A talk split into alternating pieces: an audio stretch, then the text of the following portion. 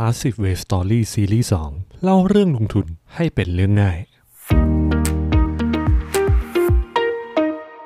สวัสดีครับผมพ็อกอานนท์และนี่คือ Passive Way Story ซีรีส์ 2 แบบ Full Series เหมือนเคยนะครับผมได้รวบรวมทั้ง8เอพิโซดของ Passive Way Story ซีรีส์ 2 เอาไว้ให้คุณแบบตอนเดียวจบครับใน Full Series จะรวบรวมทั้ง8เอพิโซดเข้าด้วยกันกับเรื่องราวการละครั้งหนึ่งในตลาดหุ้น8นิทานสอนลงทุนที่คุณไม่ควรพลาดและถ้าหากคุณฟังแล้วถูกใจเรื่องราวในตอนไหนก็ตามและอยากศึกษาเพิ่มเติมสามารถกดที่ลิงก์เพื่ออ่านรายละเอียดเรื่องราวและคำศัพท์ที่น่าสนใจเพิ่มเติมในตอนนั้นๆได้เลยครับคุณพร้อมหรือยังกับการฟัง Passive Way Story ซีรีส์ 2 แบบมาราธอนรวดเดียวจบเพื่อไม่ให้เป็นการเสียเวลาไปฟังกันได้เลยครับ Passive Way Story ซีรีส์ 2 เล่าเรื่องลงทุนให้เป็นเรื่องง่ายสวัสดีครับผมพ็อกอานนท์ยินดีต้อนรับทุกท่านกลับมาสู่ Passive Way Story ซีรีส์ 2 รายการพอดแคสต์ที่จะทำให้การลงทุนของคุณเป็นเรื่องที่ง่ายขึ้นต้องบอกว่าดีใจมากนะครับที่ได้กลับมาเล่าเรื่องราวการลงทุนสนุกๆพร้อมสาระดีๆให้ทุกคนได้ฟังกันอีกครั้งหนึ่งหวังว่าจะยังจำกันได้อยู่นะครับ Passive Way Story ซีรีส์แรกจะเกี่ยวกับ8เซียนแห่ง Wall Street พร้อมเรื่องราวของ8นักลงทุนที่คุณไม่ควรพลาดและทำให้คุณได้พื้นฐานการลงทุนจากการฟังเรื่องราวนี้ด้วยอย่าลืมไปฟังกันนะครับสำหรับ Passive Way Story ซีรีส์ 2 เรื่องราวต่างๆจะกว้างขึ้นไปอีกเป็นเรื่องราวน่าเหลือเชื่อที่เคยเกิดขึ้นมาในตลาดหุ้นที่ไม่ได้จำกัดแค่ใน Wall Street เท่านั้นแต่ผมจะไม่ลืมนะครับที่จะให้ความรู้และก็ข้อคิดที่ได้จากการฟังเรื่องราวแต่ละเรื่องอย่างแน่นอนครับPassive Way Story ซีรีส์ 2 ตอนที่1นี้จะเป็นเรื่องราวเกี่ยวกับอัจฉริยะของโลกคนหนึ่งที่ทุกคนน่าจะรู้จักกันเป็นอย่างดีครับคนที่ผมจะนำมาเล่าในวันนี้เขาเป็นทั้งนักดาราศาสตร์นักเล่นแร่แปรธาตุนักเทววิทยาและนักประพันธ์ชาวอังกฤษแต่บทบาทที่ตัวเขาเป็นที่รู้จักมากที่สุดก็คือหนึ่งในนักคณิตศาสตร์และนักฟิสิกส์ที่ยิ่งใหญ่ที่สุดตลอดกาลของโลกใบนี้ครับและเขาคนนั้นก็คือเซอร์ไอแซคนิวตันผู้ยิ่งใหญ่นั่นเองครับคงปฏิเสธไม่ได้เลยว่านิวตันคือหนึ่งในอัจฉริยะที่มีความสำคัญอย่างมากต่อโลกใบนี้แต่ด้วยบทบาทต่างๆที่ผมได้กล่าวออกไปทั้งหมดยังมีอีกอย่างหนึ่งที่หลายคนอาจจะยังไม่รู้ว่านิวตันนั้นก็เป็นนักลงทุนด้วยเช่นเดียวกันหรือจะบอกว่าเป็นนักเก็งกำไรดีเพราะตัวนิวตันเคยลงเงินจำนวนมากกับหุ้นตัวหนึ่งที่อยู่ในตลาดหุ้นสหราชอาณาจักรมาแล้วคุณผู้ฟังคงคิดใช่ไหมครับว่าอัจฉริยะอย่างนิวตันคงทำกำไรเป็นกอบเป็นกำจากการลงทุนในตลาดหุ้นได้แน่หากดูจากความเชี่ยวชาญในด้านต่างๆของเขาแล้วเขาน่าจะเป็นนักลงทุนชั้นแนวหน้าด้วยซ้ำแต่จริงๆแล้วมันกลับไม่ใช่แบบนั้นครับในวันนี้ผมจะมาเล่าถึงการติดดอยครั้งสำคัญในชีวิตของนิวตันที่กลายมาเป็นแผลฝังใจตัวเขาจนเกิดเป็นข้อห้ามว่าใครก็ตามที่มาคุยกับเขาห้ามพูดถึงเรื่องนี้เป็นอันขาดครับขอเริ่มจากการไปทำความรู้จักกับเซอร์ไอแซคนิวตันกันคร่าวๆก่อนดีกว่าครับนิวตันเป็นนักวิทยาศาสตร์ผู้ทรงอิทธิพลมากที่สุดคนหนึ่งในประวัติศาสตร์เป็นผู้คิดค้นระบบกฎการเคลื่อนที่ที่ทุกคนเคยเรียนมายกตัวอย่างเช่นซิกมา F เท่ากับ0หรือซิกมา F เท่ากับ MA หรือ Action เท่ากับ Reaction ครับนิวตันเป็นชาวอังกฤษที่มีความโดดเด่นรอบด้านทั้งคณิตศาสตร์ดาราศาสตร์และฟิสิกส์เขาได้ค้นพบกฎแรงโน้มถ่วงจากการที่ลูกแอปเปิลหล่นลงมาใส่หัวตอนที่เขานั่งอยู่ใต้ต้นแอปเปิลครับซึ่งมีหลักฐานด้วยว่าเหตุการณ์นี้เป็นเรื่องจริงและเป็นแรงบันดาลใจที่ทำให้นิวตันศึกษาเรื่องกฎแรงโน้มถ่วงต่อด้วยนิวตันเป็นนักวิทยาศาสตร์ที่สร้างผลงานชิ้นเอกระดับโลกเอาไว้มากมายหรืออาจต้องบอกว่านิวตันเป็นผู้มีพระคุณของโลกใบนี้เลยก็ได้ครับจากความอัจฉริยะของนิวตันทำให้ตัวเขานั้นได้รับการยอมรับมากมายในยุคสมัยนั้นจนถึงสมัยนี้นิวตันได้รับพระราชทานบรรดาศักดิ์จนเป็นขุนนางระดับสูงและยังเป็นผู้นำในหลายองค์กรของสหราชอาณาจักรอีกด้วยครับข้อมูลบางที่ได้เขียนเอาไว้ว่าตอนที่นิวตันเสียชีวิตลงพิธีศพของเขาถูกจัดขึ้นอย่างยิ่งใหญ่เทียบเท่ากษัตริย์ร่างของเขาถูกฝังอยู่ที่มหาวิหารเวสต์มินสเตอร์เช่นเดียวกับกษัตริย์และพระบรมวงศานุวงศ์ชั้นสูงของอังกฤษครับเพียงแค่ข้อมูลจากประวัติของนิวตันคุณคงเห็นแล้วว่าตัวเขาเป็นอัจฉริยะรอบด้านขนาดไหนแต่ใครจะไปคิดว่านักวิทยาศาสตร์อัจฉริยะที่ยิ่งใหญ่ระดับโลกอย่างนิวตันกลับมาพลาดท่าให้กับเรื่องการลงทุนอย่างไม่น่าเชื่อและหุ้นตัวที่ทำให้อัจฉริยะผู้นี้ติดดอยจนเกิดเป็นแผลใจคือหุ้นที่มีชื่อว่า South Sea Company ที่กลายเป็นประวัติศาสตร์การลงทุนครั้งสำคัญของโลกที่ทุกคนควรรู้ครับ สำหรับบริษัท South Sea ถูกก่อตั้งขึ้นในปี 2254 หรือประมาณ300 ปีที่แล้วโดยมีธุรกิจหลักคือการค้าทาสและได้รับสิทธิผูกขาดในการทำการค้ากับอาณานิคมของสเปนครับแน่นอนว่าการได้รับสิทธิผูกขาดของ South Sea Company นั้นไม่ได้มาฟรีๆแต่ได้มาจากการที่บริษัทตกลงรับภาระหนี้ของรัฐบาลอังกฤษที่เพิ่มขึ้นจากการทำสงครามทำให้บริษัท South Sea ต้องหาเงินมหาศาลมาใช้หนี้แทนรัฐบาลอังกฤษครับซึ่งวิธีหาเงินทุนที่ง่ายที่สุดคือการที่ South Sea ได้ออกหุ้นมาขายในตลาดหรือที่สมัยนี้เรียกว่าการเพิ่มทุนนั่นเองครับซึ่งหากผู้คนเข้าไปลงทุนกันแบบปกติก็คงจะไม่มีเรื่องน่าตื่นเต้นอะไรแต่แล้วก็เกิดเรื่องน่าเหลือเชื่อขึ้นคือในยุคประมาณ300 ปีก่อนมีการสร้างข่าวลือขึ้นมาเพื่อปั่นราคาหุ้น South Sea ให้สูงขึ้นโดยข่าวที่ถูกกุขึ้นมามีเนื้อหาประมาณว่าSouth Sea เป็นบริษัทที่มีคนของรัฐบาลเป็นคนวงในและจะทำกำไรมหาศาลจากการค้ากับทวีปอเมริกาใต้ข่าวนี้ถ้าใครอยู่ในแวดวงการลงทุนปัจจุบันคงต้องหาข้อมูลเพิ่มเติมก่อนว่าเป็นความจริงหรือเปล่าแต่ในยุคสมัยนั้นไม่มีการแสดงตัวเลขงบการเงินที่แน่ชัดและตลาดหุ้นก็ถูกขับเคลื่อนไปด้วยอารมณ์ของนักลงทุนล้วนๆครับ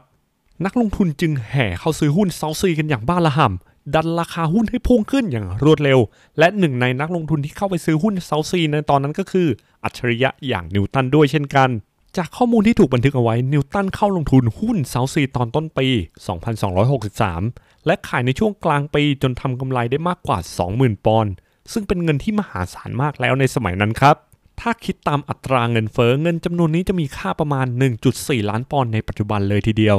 จริงๆแล้วถ้าหากนิวตันหยุดตรงนี้แล้วเก็บกำไรไปใช้อย่างสบายใจทุกอย่างคงจบอย่างมีความสุขและแฮปปี้กันทุกฝ่ายแต่เรื่องเรากลับไม่เป็นแบบนั้นครับข้อมูลระบุว่านิวตันขายหุ้นไปที่ราคาประมาณ 300-350 ปอนด์ต่อหุ้นแต่หลังจากนั้นกลุ่มนักลงทุนก็ยังคงแห่ซื้อหุ้นจนดันราคาไปแตะที่ 600 800 จนถึง 1,000 ปอนด์ต่อหุ้นครับหลังจากนี้ทุกคนน่าจะรู้ว่าเกิดอะไรขึ้นครับแม้แต่อัจฉริยะระดับโลกก็เกิดความโลภและกลัวตกรถนิวตันตัดสินใจกลับไปลงทุนหุ้น South Sea แบบหมดหน้าตักซัดเต็มข้อหล่อเต็มแข้งและไม่ใช่เฉพาะส่วนที่ได้เป็นกำไรมาเท่านั้นแต่รวมไปถึงเงินที่นิวตันถอนทุนมาก่อนหน้าทั้งหมดบวกกับการขายพันธบัตรรัฐบาลที่นิวตันถือทั้งหมดครับข้อมูลบางสำนักได้บอกว่าจำนวนเงินที่นิวตันกลับเข้าไปลงทุนนั้นมากกว่า 20,000 ปอนด์มากและจุดที่นิวตันเข้าไปลงทุนก็คือจุดสูงสุดของฟองสบู่พอดีหลังจากนั้นด้วยระยะเวลาไม่นานนักฟองสบู่ที่ชื่อ South Sea Company ก็แตกออกดังโพะส่งผลให้นิวตันและนักลงทุนคนอื่นๆขาดทุนกันอย่างหนักจนสูญเงินไปมากกว่า 20,000 ปอนด์จากเหตุการณ์นี้เป็นไปได้ว่านิวตันอาจสูญเสียความมั่งคั่งไปเกือบ 70% เลยทีเดียวและกลายเป็นเรื่องราวที่ฝังใจเขาไปตลอดกาลครับแต่ทำไมหุ้น South Sea Company ถึงร่วงลงมาแบบตกตึกขนาดนี้ผมขอแยกออกเป็น2 สาเหตุหลักๆดังนี้ครับข้อที่1บริษัท South Sea มีการโฆษณากิจการของตัวเองเพื่อสนับสนุนการขายหุ้นเพิ่มทุนผ่านหนังสือพิมพ์โดยส่วนที่โฆษณามีเนื้อหาที่ดูดีเกินจริงไปมากและไม่ได้อธิบายถึงแผนธุรกิจเลยซึ่งในช่วงเวลานั้นก็เป็นสัญญาณว่าบริษัท South Sea มีอะไรบางอย่างที่ไม่ชอบมาพากลแล้วข้อที่2การเข้าซื้ออย่างบ้าคลั่งของนักลงทุนจากการปั่นหุ้นการปรับตัวขึ้นของราคาหุ้นนั้นถูกเรียกว่าฟองสบู่ที่มักลอยสูงขึ้นจากพื้น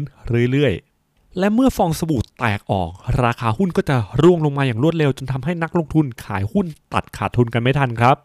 เหตุการณ์นี้ทำให้นักลงทุนจำนวนมากขาดทุนไปพร้อมกับนิวตันและเป็นหนึ่งในเหตุการณ์ฟองสบู่ครั้งแรกๆของตลาดการเงินโลกเลยก็ว่าได้ครับการเข้าลงทุนตามผู้อื่นในครั้งนี้ถูกเรียกกันในยุคปัจจุบันว่า FOMO หรือ Fear of Missing Outที่มีความหมายว่ากลัวจะไม่ได้กำไรเหมือนที่คนอื่นได้หรือในภาษาตลาดหุ้นเรียกว่าการตกรถนั่นเองครับอธิบายง่ายๆคือการลงทุนจากแรงที่ขับเคลื่อนด้วยความโลภและความอิจฉานั่นเองครับจากวันนั้นจนถึงวันนี้เวลาผ่านมากว่า300 ปีแต่ไม่น่าเชื่อว่าแม้แต่นักลงทุนในยุคปัจจุบันก็ยังพบเจอกับเหตุการณ์แบบนี้อยู่ซ้ำแล้วซ้ำเล่าทั้งที่เคยมีบทเรียนในอดีตมาก่อนแล้วแน่นอนครับว่านิวตันเป็นคนที่ฉลาดอย่างไม่ต้องสงสัยแต่เมื่อใดก็ตามที่คุณใช้อารมณ์และอคติจากการลงทุนคุณก็ไม่ต่างจากนักลงทุนทั่วไปที่ถูกล่อเข้ากองไฟเหมือนกับแมงเม่านั่นเองครับสิ่งที่น่าเจ็บใจไปมากกว่านั้นคือในตอนแรกที่นิวตันถอนเงินออกมาจากหุ้น South Sea และทำกำไรไปแล้วถึง 20,000 ปอนด์แต่นิวตันกลับเข้าไปตามอารมณ์ของตลาดส่วนใหญ่จนผลลัพธ์ออกมาเป็นแบบนี้หลังจากเหตุการณ์นี้ใครก็ตามที่จะเข้ามาคุยกับนิวตันจะมีข้อห้ามที่รู้กันคือ ห้ามพูดเกี่ยวกับเรื่องการลงทุนหรือหุ้น South Sea เป็นอันขาดเพราะมันเป็นเหมือนบาดแผลฝังใจของนิวตันไปแล้วและเป็นไปได้ว่าเหตุการณ์นี้อาจทำให้เขากลัวการลงทุนไปเลยแต่เรื่องราวในครั้งนี้ได้ให้บทเรียนสำคัญกับนักลงทุนทั่วโลกจนถึงปัจจุบันเกี่ยวกับเรื่องอารมณ์กับการลงทุนที่หากคุณสามารถควบคุมและเข้าใจมันจะทำให้การลงทุนของคุณดีขึ้นอย่างชัดเจนหรืออย่างน้อยก็น่าจะลงทุนได้ดีกว่านิวตันที่เข้าลงทุนอย่างหน้ามืดตามัวในหุ้น South Sea จนเกือบหมดตัวในครั้งนี้อย่างแน่นอนครับต้องบอกว่าเรื่องราวการติดดอยของนิวตันในครั้งนี้ได้ถูกนำไปวิเคราะห์มากมายเพราะมันเกิดข้อสงสัยที่ยังคาใจอยู่ว่านิวตันไม่รู้จริงๆหรือว่าราคาหุ้น South Sea มันพุ่งสูงจนเกินมูลค่าที่แท้จริงไปแล้วหากสังเกตการถอนออกมาครั้งแรกของนิวตันที่ 20,000 ปอนด์การวิเคราะห์ในครั้งนี้อาจสรุปได้ว่านิวตันรู้แต่กลับไม่สามารถควบคุมอารมณ์ความโลภที่เกิดขึ้นจากการลงทุนได้ครับนิวตันทำกำไรได้แล้วไปก้อนหนึ่งแต่ในขณะเดียวกันหลังจากนั้นไม่นานก็มีคนที่ทำกำไรได้มากกว่านิวตันหลายเท่าและนั่นเป็นตัวผลักดันที่ทำให้อัจฉริยะผู้นี้เกิดหน้ามืดแบบไม่รู้ตัวซึ่งอาจทำให้เกิดความคิดขึ้นมาได้ว่ามันคงจะขึ้นต่อไปเรื่อยๆแหละและมันคงยังไม่ล่วงลงมาหรอกหุ้น South Sea ถูกซื้อเรื่อยๆมันจะตกลงมาได้ยังไงครั้งก่อนยังทำกำไรได้ต้อง 20,000 ปอนด์ครั้งนี้ก็ทุ่มเต็มที่ไปเลยละกันทั้งหมดนี้คืออารมณ์จากการลงทุนที่ส่งผลให้นิวตันทุ่มเงินแบบเต็มที่และร่วงหล่นมาพร้อมกับฟองสบู่หุ้น South Sea แน่นอนว่าในช่วงที่เกิดฟองสบู่แรกๆหลายคนยังคงหวังว่ามันจะกลับขึ้นไปจุดเดิมแต่น่าเสียดายที่มันไม่เป็นแบบนั้นอีกต่อไปแล้วครับกว่าคุณจะรู้ตัวมันก็สายเกินไปการลงทุนโดยใช้อารมณ์และความรู้สึกเช่นความโลภความอิจฉาความกลัวย่อมไม่ส่งผลดีต่อพอร์ตของคุณอย่างแน่นอนอย่างที่คุณปู่นักลงทุนระดับโลกอย่าง Warren Buffett เคยพูดเอาไว้ว่าหากคุณไม่สามารถควบคุมอารมณ์ของคุณได้คุณก็ไม่สามารถควบคุมเงินของคุณได้เช่นกันอีกบทเรียนที่คุณได้รับจากเหตุการณ์นี้คือการลงทุนควรกระจายความเสี่ยงแม้ว่าสิ่งที่คุณเลือกลงทุนจะดูเลิศเลอเพอร์เฟกต์มากแค่ไหนก็ตามนอกจากนิวตันจะไม่กระจายความเสี่ยงแล้วยังขายพันธบัตรรัฐบาลที่ตัวเองถือเอาไว้ทั้งหมดเพื่อมาลงทุนในหุ้น South Sea เพียงตัวเดียวด้วยแบบนี้เรียกว่ากระจุกความเสียหายครับเรื่องราวนี้คงเป็นบทเรียนที่สอนทุกคนอยู่เสมอว่าอย่าโลภจนมองไม่เห็นความเป็นจริงที่เกิดขึ้นแม้ว่านิวตันจะฉลาดมากแค่ไหนแต่ก็ยังหนีจากอารมณ์การลงทุนไม่พ้นครับสุดท้ายนิวตันได้พูดถึงเหตุการณ์ในครั้งนี้ว่า I can calculate the motion of heavenly bodies but not the madness of people ข้าพเจ้าสามารถคำนวณการโคจรของดวงดาวบนท้องฟ้าได้แต่ไม่สามารถคำนวณความบ้าคลั่งของมนุษย์ได้เลย Passive Way Story ซีรีส์ 2เล่าเรื่องลงทุนให้เป็นเรื่องง่ายสวัสดีครับผมพ็อกอานนท์ยินดีต้อนรับสู่ Passive Way Story ซีรีส์ 2 รายการที่จะทำให้การลงทุนของคุณเป็นเรื่องที่ง่ายขึ้นคุณผู้ฟังทุกคนลองคิดภาพตามนะครับหากมีผู้จัดการกองทุนชื่อนายจิตตะผู้จัดการกองทุนคนนี้รู้เรื่องการลงทุนทุกอย่างและรู้สถานการณ์ตลาดในแต่ละช่วงเวลาเป็นอย่างดีถ้าสมมุติว่าผมนำผู้จัดการกองทุนคนนี้มาลงทุนแข่งกับกลุ่มเด็กมัธยม1หรือเด็กอายุประมาณ13ขวบคุณคิดว่าใครจะทำผลตอบแทนได้ดีกว่ากันผมคิดว่าชื่อของเอพิโซดนี้น่าจะสปอยคุณผู้ฟังไปแล้วว่าใครชนะแต่มันเป็นไปได้จริงๆงั้นเหรอที่กลุ่มเด็กม.1 จะเอาชนะผู้จัดการกองทุนที่มีความรู้ความสามารถได้เดี๋ยวผมจะเล่าให้ฟังครับเรื่องราวนี้ถูกค้นพบโดยปีเตอร์ลินส์ผู้จัดการกองทุนในตำนานที่ทำผลตอบแทนทบต้นให้กองทุนได้สูงถึง 29.2% ในระยะเวลา 13 ปีและถูกนำมาเล่าอย่างละเอียดในหนังสือของลินส์ที่มีชื่อว่า Beating the Street หรือชื่อไทยตีแตก Wall Street ที่เป็นหนังสือขายดีระดับโลกนั่นเองครับหากใครอยากฟังประวัติเพิ่มเติมของลินส์แนะนำให้ไปฟังใน Passive Way Story ซีรีส์แรกตอนที่ 3 เกี่ยวกับทฤษฎีงานปาร์ตี้ค็อกเทลนะครับเรื่องราวของกลุ่มเด็กอายุ 13 นี้ได้เปลี่ยนมุมมองการลงทุนของผู้คนที่ได้ฟังไปโดยสิ้นเชิงและเพิ่มน้ำหนักถึงประโยคที่ลินส์เคยกล่าวเอาไว้ว่า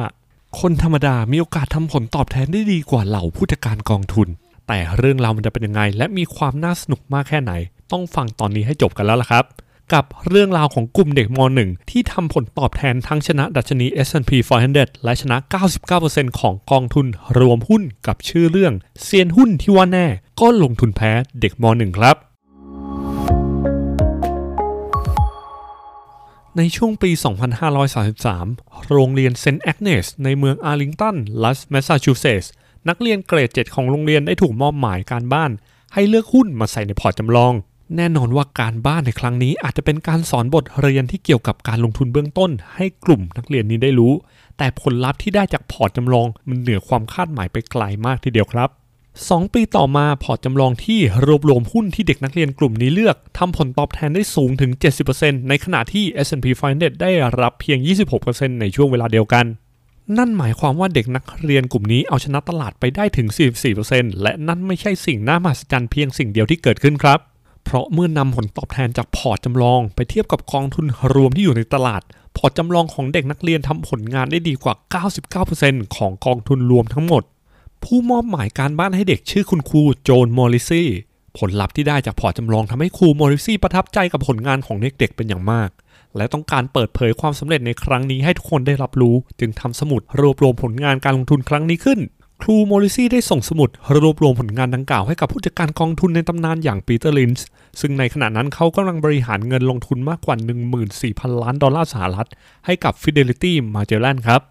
ด้วยความที่ลินซ์เป็นคนที่ต้องการสอนและอธิบายเรื่องการลงทุนให้ทุกคนมองว่าเป็นเรื่องง่ายเขาจึงไม่ปล่อยโอกาสนี้ให้หลุดมือไป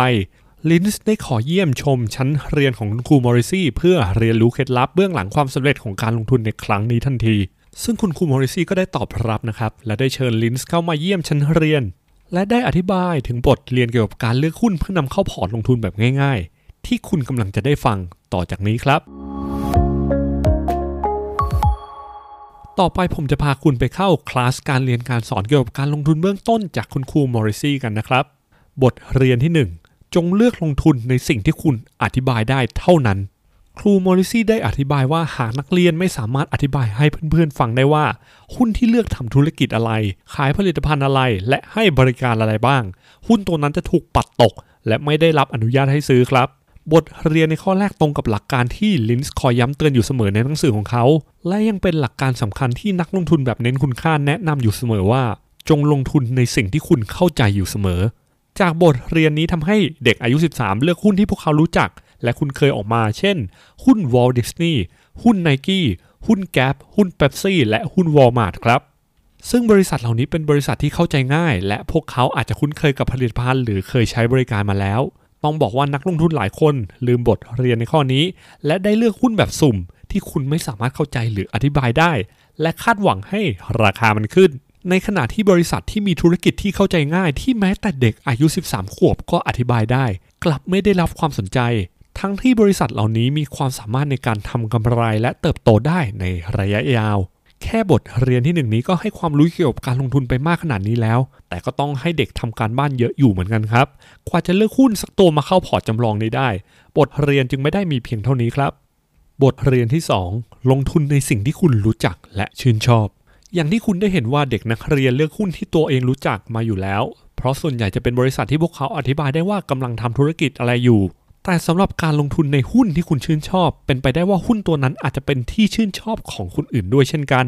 และการเลือกหุ้นในครั้งนี้ของกลุ่มเด็กนักเรียนก็เป็นแบบที่ผมได้บอกไปครับเพราะหุ้นหลายบริษัทที่เด็กกลุ่มนี้เลือกได้ทำกำไรและราคาพุ่งขึ้นอย่างก้าวกระโดดจากข้อมูลหุ้นแกปที่เป็นหุ้นเกี่ยวกับร้านค้าปลีกเสื้อผ้าและเครื่องแต่งกายชื่อดังที่เด็กๆรู้จักปรับตัวพุ่งขึ้นถึง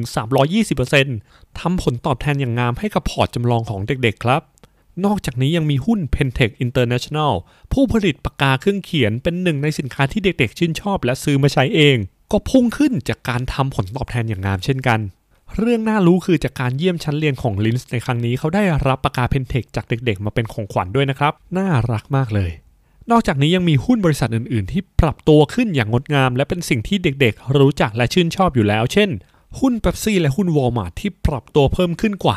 50%แต่ไม่ใช่ว่าทุกหุ้นที่เด็กๆเลือกจะทำกำไรได้ทั้งหมดครับมีหุ้นตัวหนึ่งชื่อ Savanna Food ที่ปรับตัวลดลง 38% แต่ผมจะบอกว่าการเลือกหุ้น Savanna Food ในครั้งนี้เด็กๆได้ทำผิดกฎข้อที่2ครับเพราะจริงๆแล้วเด็กๆไม่ได้ชอบหุ้นตัวนี้หรืออาจจะไม่รู้จักด้วยแต่พวกเขาเลือกจากคำแนะนำของนิตยสาร Investor Daily ทำให้จริงๆแล้วหุ้น Savanna Food ไม่ควรจะอยู่ในพอร์ตจำลองของคลาสเรียนด้วยซ้ำครับซึ่งจากการเลือกหุ้นที่ผิดพลาดนี้ได้นำคุณมาถึงบทเรียนข้อสุดท้ายของหลักสูตรการเลือกหุ้นลงทุนในพอร์ตจำลองของเด็กๆโรงเรียน Saint Agnes กันแล้วครับสำหรับบทเรียนที่3บทเรียนข้อสุดท้ายคือจงทำการบ้านด้วยตัวเอง ในปีต่อๆมาคุณครูมอริซี่ยังคงสอนชั้นเรียนของเธอเกี่ยวกับการเลือกหุ้นตามบทเรียนที่คุณได้ฟังไปครับนอกจากนี้ครูมอริซี่ยังได้รับแรงบันดาลใจให้ก่อตั้งกลุ่มการลงทุนซึ่งประกอบไปด้วยครูคนอื่นๆโดยให้ปีเตอร์ลินช์เป็นสมาชิกกิตติมศักดิ์แต่หลังจากนั้นเมื่อครูมอริซี่นำผลตอบแทนจากการลงทุนมาพิจารณากับลินช์พวกเขาสองคนกลับพบว่าถึงแม้ว่าผลตอบแทนของกองทุนจะดีแต่ก็ยังไม่ดีเท่าพอร์ตจำลองที่นักเรียนเลือกหุ้นเองบทเรียนในข้อนี้หมายความว่าคุณต้องชั่งใจตัวเองอยู่เสมอเมื่อมีใครสักคนมาบอกกับคุณว่าหุ้นตัวนั้นดีหรือหุ้นตัวนี้น่าลงทุนซึ่งอาจจะเป็นเรื่องจริงก็ได้ครับแต่สิ่งที่คุณควรทำคือหาข้อมูลและหาเหตุผลเพื่อศึกษาสิ่งที่คุณกำลังจะลงทุนจนคุณเข้าใจมันอย่างทะลุปรุโปร่ง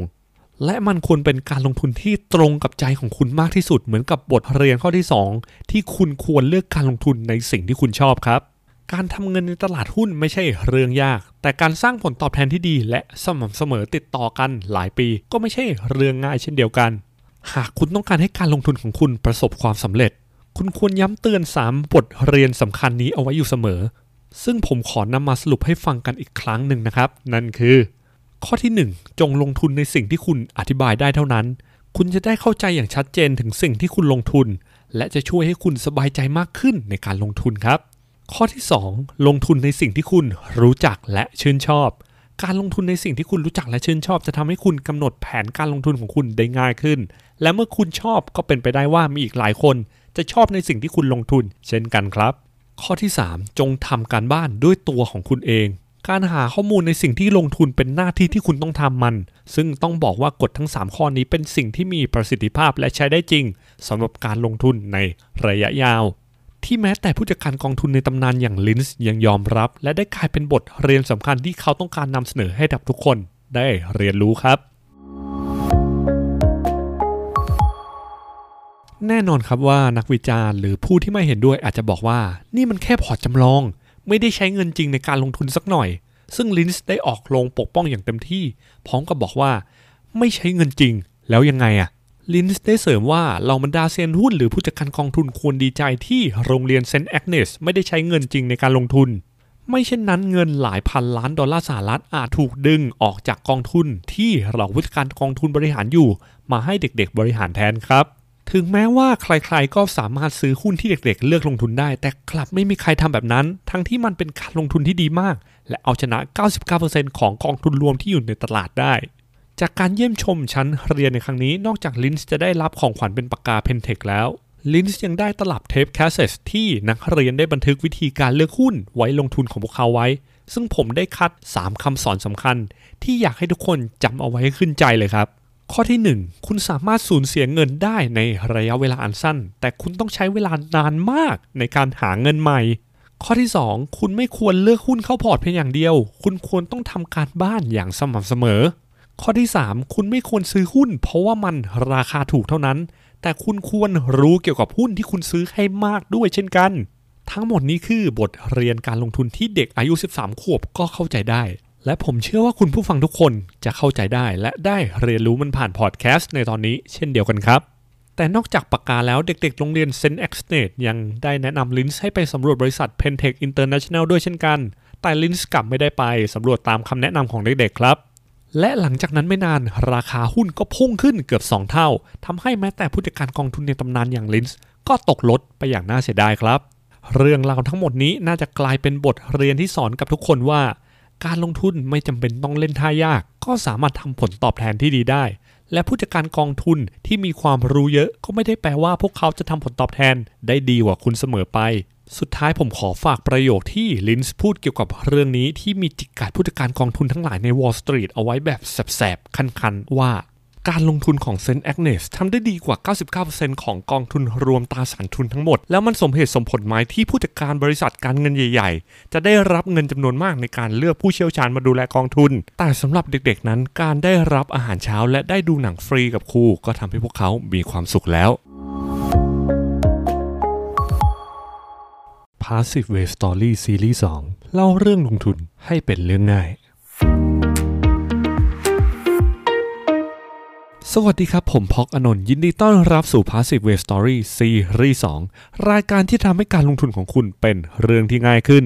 เรื่องที่ผมจะหยิบยกมาเล่าในวันนี้เป็นเรื่องที่น่าสนใจมากทีเดียวครับคุณผู้ฟังจำเอพิโซดแรกของ Passive Way Story ซีรีส์ 2 กันได้ไหมครับที่ผมได้เล่าเกี่ยวกับการขาดทุนของเซอร์ไอแซคนิวตันนักฟิสิกส์อัจฉริยะของโลกไปแต่เรื่องราวของนิวตันก็เป็นเพียงการขาดทุนแค่ตัวเขาคนเดียวเท่านั้นคุณผู้ฟังคิดว่าถ้าหากเป็นการรวมกลุ่มกันของผู้เชี่ยวชาญหัวกะทิสาขาการเงิน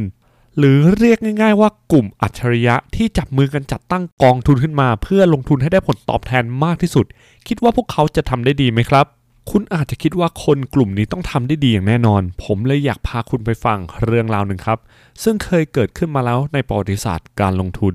กับบริษัท Hedge Fund ชื่อ Long Term Capital Management หรือ LTCM ที่เป็นการรวมกลุ่มคนอัจฉริยะด้านการเงินเพื่อเอาชนะ Wall Street ครับแต่ก่อนที่คุณจะไปฟังเรื่องราวของกองทุนนี้ผมขอแนะนำให้คุณรู้จักกับจอห์น เมริเวเธอร์กันก่อนครับเมริเวเธอร์นะครับมีดีกรีที่สูงมากนะครับเพราะว่าเป็นถึงหัวหน้ากลุ่มค้ากำไรตราสารหนี้โดยวิธีอาร์บิทราจและเป็นถึงรองประธานวานิชธนกิจชื่อดังของสหรัฐอย่าง Salomon Brothers ครับอธิบายให้เข้าใจง่ายๆคือเมริเวเธอร์เนี่ยเป็นนักลงทุนตราสารหนี้ที่มีฝีมือและเป็นคนที่ฉลาดมากๆจุดเด่นอีกอย่างหนึ่งของเมริเวเธอร์คือเขารู้จักกับคนเก่งๆในแวดวงการลงทุนเยอะมาก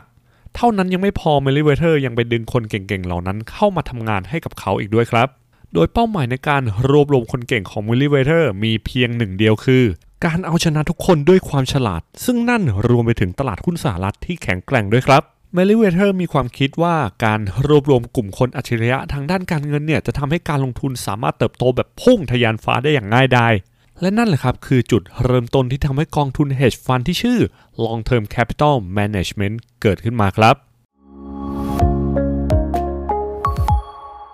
เมริเวเธอร์เริ่มต้นด้วยการควานหากลุ่มคนที่ฉลาดที่สุดในแวดวงการเงินมาไว้รอบตัวของเขาก่อนซึ่งกลุ่มอัจฉริยะในแวดวงการเงินประกอบไปด้วยบัณฑิต MIT ผู้ช่วยศาสตราจารย์นักศึกษาปริญญาโทของลอนดอนหรือแม้แต่กระทั่งอดีตรองประธานของคณะกรรมการธนาคารกลางสหรัฐครับคือไม่ต้องเป็นห่วงเลยว่ากลุ่มผู้คนเหล่านี้เนี่ยจะไม่มีความเชี่ยวชาญด้านการเงินเพราะว่าเป็นหัวกะทิเต็งหนึ่งในทุกสายทั้งนั้นในตอนแรกนะครับกลุ่มคนเหล่านี้ทำงานในทีมของ Meriwether ที่ Salomon Brothers ซึ่งเป็นทีมที่ทำผลตอบแทนได้มากที่สุดหลังจากนั้นก็ย้ายเข้าไปร่วมกับกองทุน Long Term Capital Management ในเวลาต่อมาหลังจากที่ Meriwether ต้องออกจาก Salomon Brothers เขาก็ไปดึงตัวผู้ได้รับรางวัลโนเบลสาขาการเงินมาร่วมก่อตั้ง Long Term Capital Management ด้วยอีกคนนึงด้วยกลุ่มคนที่มีความสามารถและความเชี่ยวชาญระดับนี้พวกเขาพร้อมแล้วที่จะเขย่าโลกการเงินในแบบที่ไม่มีใครทัดเทียมได้ในช่วงเวลานั้นนิตยสาร Fortune เคยเขียนถึง Long Term Capital Management แบบหยิกแกมหยอกว่าที่นั่นน่าจะมีปริมาณ IQ ต่อตารางฟุตสูงที่สุดเมื่อเทียบกับสถาบันอื่นทั้ง Meriwether และพนักงานใน LTCM เนี่ยรู้ดีว่าพวกเขาเหนือกว่าคนอื่นในด้านความฉลาดแบบที่ไม่มีใครเทียบติดครับแต่ก่อนจะไปลงลึกผมอยากให้คุณรู้จักกับ Hedge Fund กันก่อนครับอธิบายง่ายๆคือกองทุนเชิงรุกที่มีเป้าหมายในการทำผลตอบแทนชนะตลาดหากคุณต้องการรู้เกี่ยวกับเรื่องกองทุนเชิงรุกมากขึ้นผมแนะนำให้ย้อนกลับไปฟังที่ Passive Way Story ซีรีส์แรกตอนที่ 1เกี่ยวกับการเดิมพันครั้งใหญ่ของ Buffett นะครับจะทำให้เข้าใจ Hedge Fund แบบเคลียร์อย่างแน่นอนกลับมาที่เรื่องราวของเรากันต่อหากคุณต้องการลงทุนกับ Long Term Capital Management คุณต้องมีเงินลงทุนอย่างน้อย$10 ล้านและมีการเก็บค่าธรรมเนียมการบริหารในอัตรา2/25นั่นหมายความว่ากองทุนจะเก็บค่าธรรมเนียม 2% จากมูลค่าสินทรัพย์สุทธิและ 25% จากผลตอบแทนส่วนที่สูงกว่าเกณฑ์มาตรฐานครับซึ่งค่าธรรมเนียมของ LTCM เนี่ยถือว่าสูงกว่าค่าธรรมเนียมของกองทุน Hedge Fund ทั่วไปที่อยู่ที่อัตรา2/20ครับแต่หากแลกกับการได้ให้เหล่าอัจฉริยะช่วยลงทุนหลายคนน่าจะคิดว่าค่าธรรมเนียมนี้ก็คุ้มค่าและสมเหตุสมผลแล้วว่าแต่ว่าผลงานการลงทุนของ LTCM จะเป็นยังไงเดี๋ยวเราไปฟังกันต่อครับถึงแม้ว่าเงินลงทุนขั้นต่ำในการลงทุนจะสูงมากรวมไปถึงมีค่าธรรมเนียมที่สูงกว่ากองทุน Hedge Fund ทั่วไปแต่นั้นไม่ได้ทำให้นักลงทุนลดความสนใจลงแต่อย่างใดครับบริษัทยักษ์ใหญ่ได้นำเงินมาลงทุนกับ LTCM มากมายแม้แต่สถาบันการเงินชื่อดังของสหรัฐก็มาลงทุนด้วยเช่นเดียวกันเท่านั้นยังไม่พอนักลงทุนสถาบันจากต่างประเทศอย่างไต้หวันฮ่องกงคูเวตและอิตาลีก็มาร่วมลงทุนด้วยเรียกได้ว่ากองทุน LTCM มีชื่อเสียงโด่งดังก่อนจะเริ่มลงทุนจริงซะอีกและในที่สุด LTCM ก็เปิดทำการในเดือนกุมภาพันธ์ปี 2537 ด้วยสินทรัพย์ภายใต้การบริหารจัดการเริ่มต้นที่สูงถึง 1,250 ล้านดอลลาร์สหรัฐครับซึ่งเรียกได้ว่าเป็นจำนวนเงินที่สูงมากในช่วงเวลานั้นเอาจริงช่วงเวลานี้ก็ค่อนข้างเยอะมากเช่นเดียวกันจนทำให้บริษัท LTCM ขึ้นแท่นเป็นกองทุน Hedge Fund ที่มีมูลค่าเริ่มต้นสูงที่สุดนับตั้งแต่อดีตจนถึงปี 2537 ครับหลังจากเพิ่งเริ่มต้นลงทุนไม่นานกองทุน Hedge Fund ของ LTCM ก็ทำผลตอบแทนได้อย่างงามที่ 20% หลังเปิดตัวเพียงแค่ 10 เดือนแรกเท่านั้นเท่านั้นยังไม่พอ LTCM ยังทำผลตอบแทนเพิ่มขึ้นไปอีก 43% ในปี 2538 และทำได้อีก 41% ในปี 2539 ครับในระยะเวลาเพียงแค่เกือบ3ปี LTCM ทำกำไรเป็นมูลค่ารวม 2,100 ล้านดอลลาร์สหรัฐเรียกได้ว่าน่าประทับใจมากและทำได้ตามที่หลายคนคาดหวังครับ LTCM กำลังเบ่งบานและกองทุนยังไม่เคยมีผลตอบแทนติดลบเลยสักไตรมาสตั้งแต่เริ่มลงทุนพนักงานในบริษัท LTCM ยังได้รับการันตีด้วยรางวัลโนเบลสาขาเศรษฐศาสตร์อีกด้วยทุกอย่างดูสมบูรณ์แบบไปหมด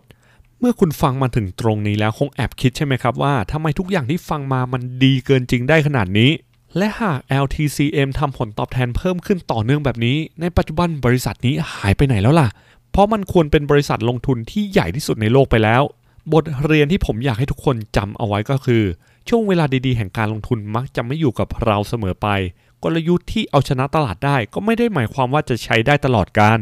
เพราะในที่สุดกลยุทธ์การลงทุนต่างๆจะถูกเปิดเผยออกมาและนั่นก็เป็นสิ่งที่ LTCM ไม่สามารถหลีกหนีได้เช่นกันครับเมื่อบริษัทมีกลยุทธ์ในการลงทุนและทำผลตอบแทนได้ดีมากขนาดนี้บริษัทอื่นๆก็เริ่มทำตามอิลิกโรเซนฟิลด์นักค้าหลักทรัพย์ที่ LTCM ได้กล่าวเอาไว้ในช่วงเวลานั้นว่าคนอื่นกำลังไล่ตามเราทันพอเราเริ่มส่งคำสั่งซื้อขายและเริ่มทำกำไรได้นิดหน่อยเท่านั้นโอกาสก็เริ่มหายไปแล้วซึ่งหลังจากนี้ผมจะพาคุณเดินทางไปดูการดิ่งลงสู่ก้นเหวอย่างช้าๆของบริษัท LTCM ว่ามันเกิดขึ้นได้ยังไงรวมไปถึงสาเหตุต่างๆที่ทำให้สุดท้ายแล้วกลยุทธ์ลงทุนของ LTCM ใช้ไม่ได้ผลอีกต่อไปซึ่งมันเป็นเหตุการณ์ใหญ่ที่ทำให้รัฐบาลสหรัฐต้องเข้ามายับยั้งแทรกแซงเพื่อไม่ให้เกิดปัญหาลุกลามเลยทีเดียวครับเมื่อ LTCM เริ่มมีอุปสรรคในการทำกำไรบริษัทจึงตัดสินใจคืนเงินให้กับนักลงทุนแรกเริ่มเป็นมูลค่า 2,700 ล้านดอลลาร์สหรัฐครับเงินจำนวนนี้คือเงินทั้งหมดที่ใช้ลงทุนหลังปี 2537 รวมกับผลกำไรทั้งหมดที่บริษัททำได้ลางร้ายเริ่มคืบคลานเข้ามาเรื่อยๆเพราะหลังจากที่ LTCM คืนเงินไปพวกเขากลับไม่ได้ลดขนาดกู้ยืมหรือที่เรียกว่า leverage ลงเลยแม้แต่น้อยทำให้บริษัทมีอัตราส่วนหนี้สินต่อทุนหรืออัตราส่วน DE สูงถึง 28 เท่าครับพูดง่ายๆคือบริษัทมีหนี้เยอะมากซึ่งไม่ส่งผลดีต่อบริษัทอย่างแน่นอนครับและไม่รู้ด้วยว่าความหน้ามืดตามัวหรือความมั่นใจในตัวเองจนมากเกินไปของ LTCM ครั้งหนึ่งบริษัทเคยมีสถานะซื้อขายหลักทรัพย์สูงถึง 1.25 ล้านดอลลาร์สหรัฐส่งผลให้มีอัตราส่วนหนี้สินต่อทุนสูงแตะ 100 เท่าเลยครับถ้าคุณรู้จักกับนักลงทุนสายเน้นคุณค่าหลายคนมักจะแนะนำว่าหากต้องการลงทุนในบริษัทที่ยั่งยืนควรลงทุนในบริษัทที่มีอัตราส่วนหนี้สินต่อทุนต่ำกว่า2เป็นอย่างน้อยแต่ในตอนนี้ LTCM มีอัตราส่วนหนี้สินต่อทุนแตะที่100เท่าแม้ว่าผมจะไม่ใช่อัจฉริยะแต่ก็ต้องบอกว่างบการเงินของบริษัทดูไม่สวยเลยนะครับในตอนนี้หลังจากนั้นในช่วงปี 2541 LTCM ก็เริ่มขาดทุนเพราะแบบจำลองที่พวกเขาสร้างขึ้นเพื่อลงทุนใช้ไม่ได้อีกต่อไปแล้วบริษัทเริ่มจากขาดทุนที่ลบ 6.7% ก่อนซึ่งเป็นผลประกอบการที่แย่ที่สุดนับตั้งแต่เปิดบริษัทมาจากนั้นก็เริ่มขาดทุนมากขึ้นเรื่อยๆจนจบครึ่งปี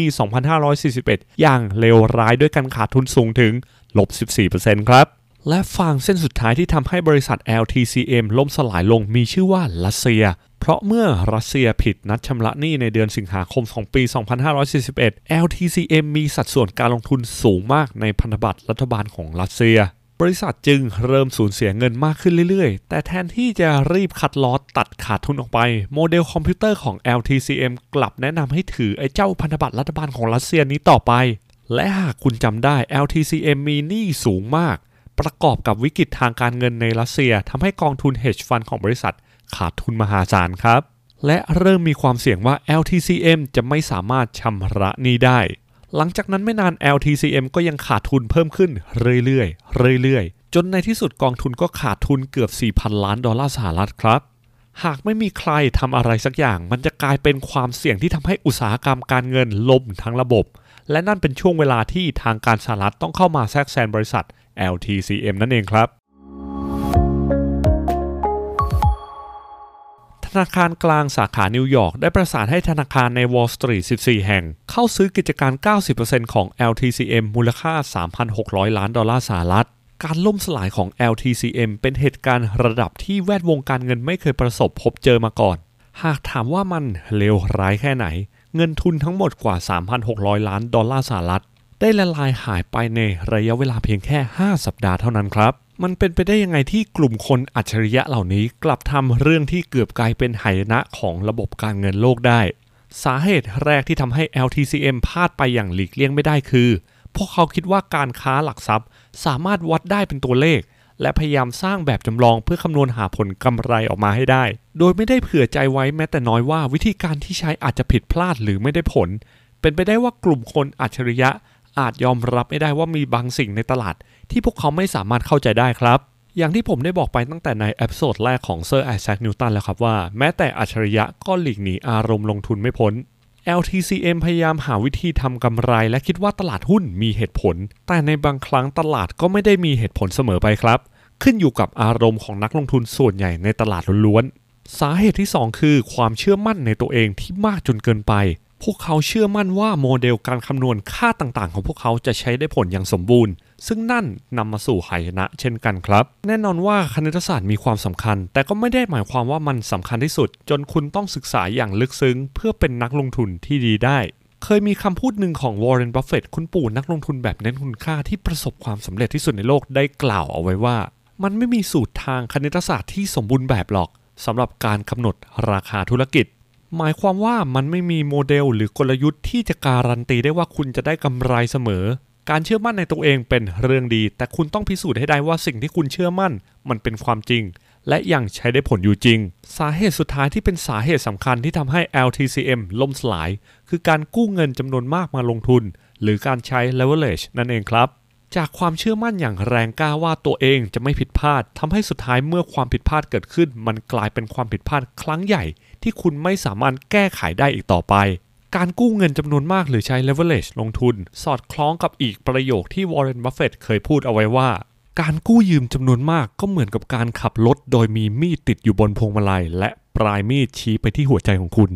แน่นอนว่ามันอาจจะทำให้คุณขับรถได้ดีขึ้นแต่เมื่อเกิดอุบัติเหตุขึ้นมันจะร้ายแรงจนถึงตายได้ครับ Passive Way Story ซีรีส์ 2 เล่าเรื่องลงทุนให้เป็นเรื่องง่าย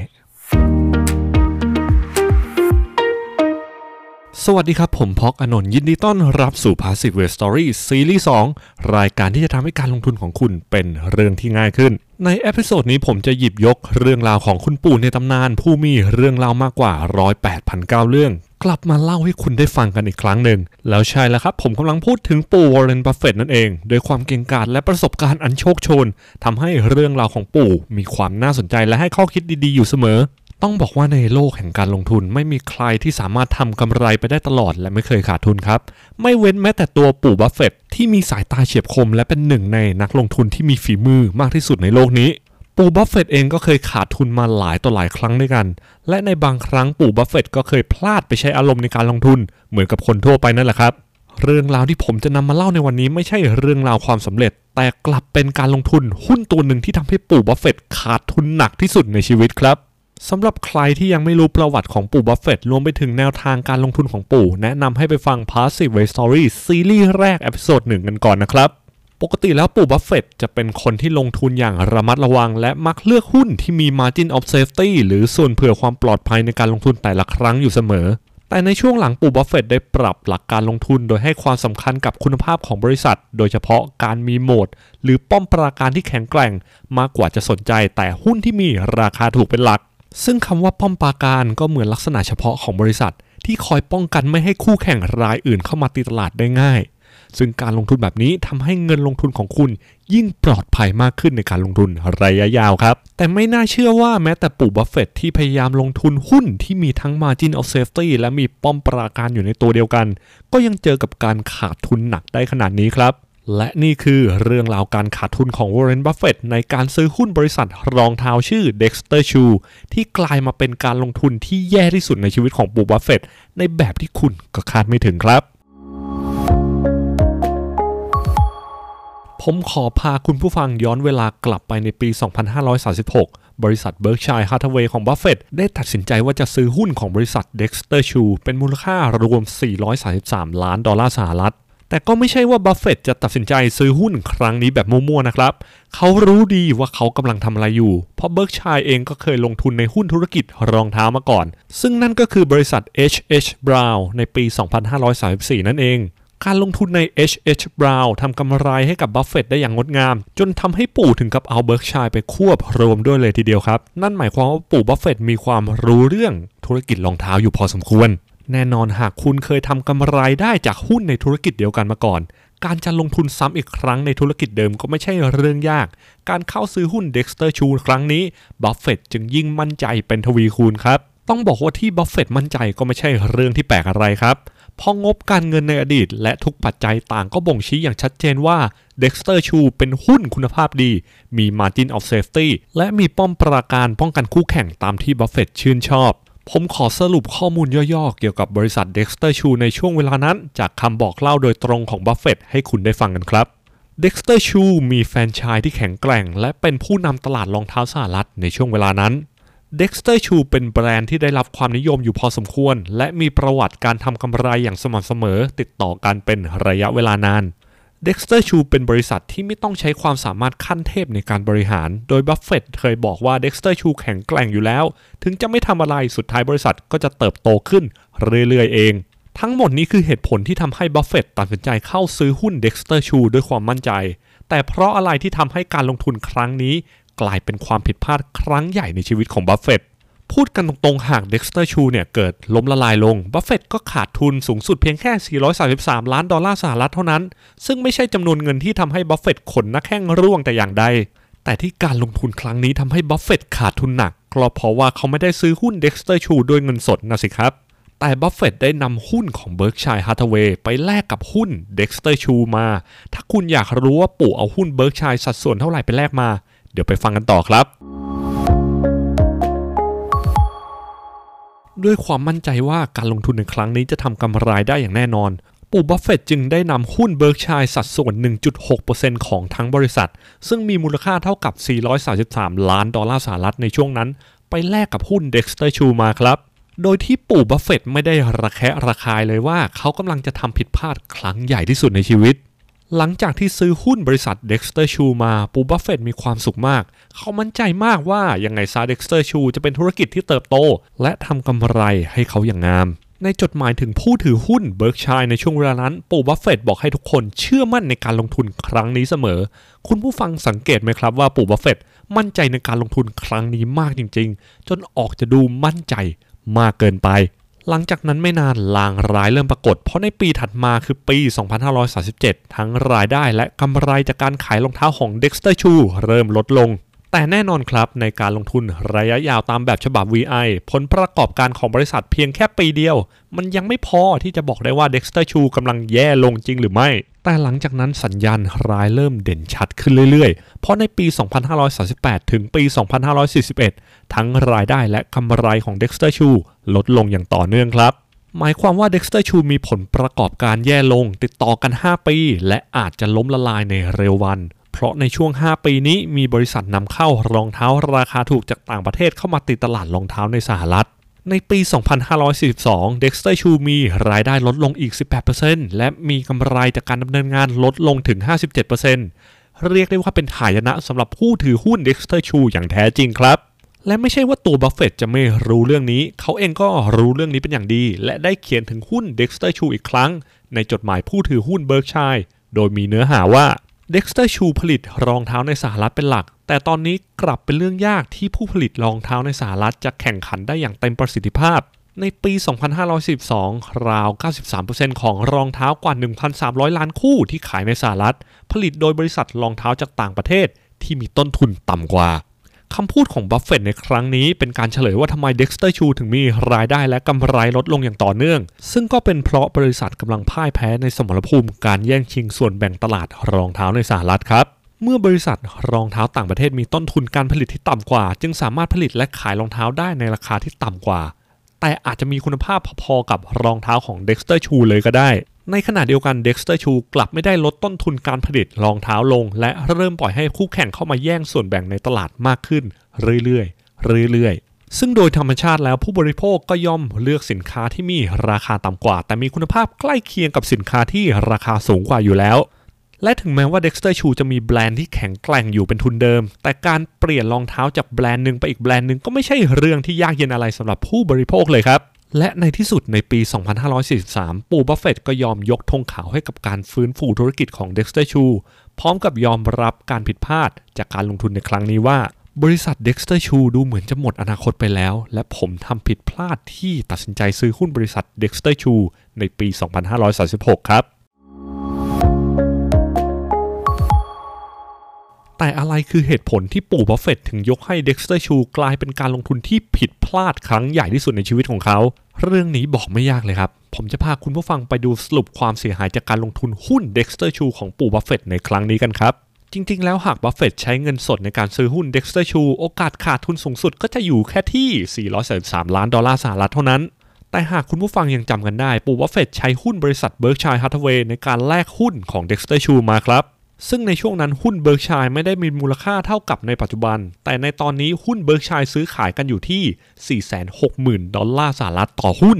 ทำให้หุ้น Berkshire สัดส่วน 1.6% ที่ปู่บัฟเฟตต์นำไปแลกหากตีเป็นเลขกลมๆในปัจจุบันก็จะมีมูลค่าอยู่ที่ประมาณ 10,000 ล้านดอลลาร์สหรัฐครับและนั่นหมายความว่ายิ่งหุ้น Berkshire มีมูลค่ามากขึ้นปู่บัฟเฟตต์ของเราก็จะยิ่งขาดทุนมากขึ้นจากการลงทุน Dexter Shoe เท่านั้นครับพูดง่ายๆคือในตอนนี้ปู่บัฟเฟตต์กำลังขาดทุนแบบทบต้นจากการลงทุน Dexter Shoe เลยก็ว่าได้ครับคุณคงรู้ว่าพลังของดอกเบี้ยทบต้นนั้นช่วยให้เงินงอกเงยขึ้นได้เป็นทวีคูณ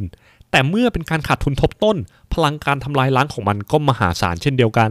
และคงไม่มีใครอยากเจอแน่นอนครับโดยเฉพาะตัวปู่บัฟเฟตต์เองการลงทุนหุ้น Dexter Shoe ครั้งนี้เป็นเหมือนฝันร้ายที่จะตามหลอกหลอนบัฟเฟตต์ไปตลอดชีวิตครับโดยเขาได้พูดถึงการนำหุ้น Berkshire ไปแลกเป็น Dexter Shoe ว่า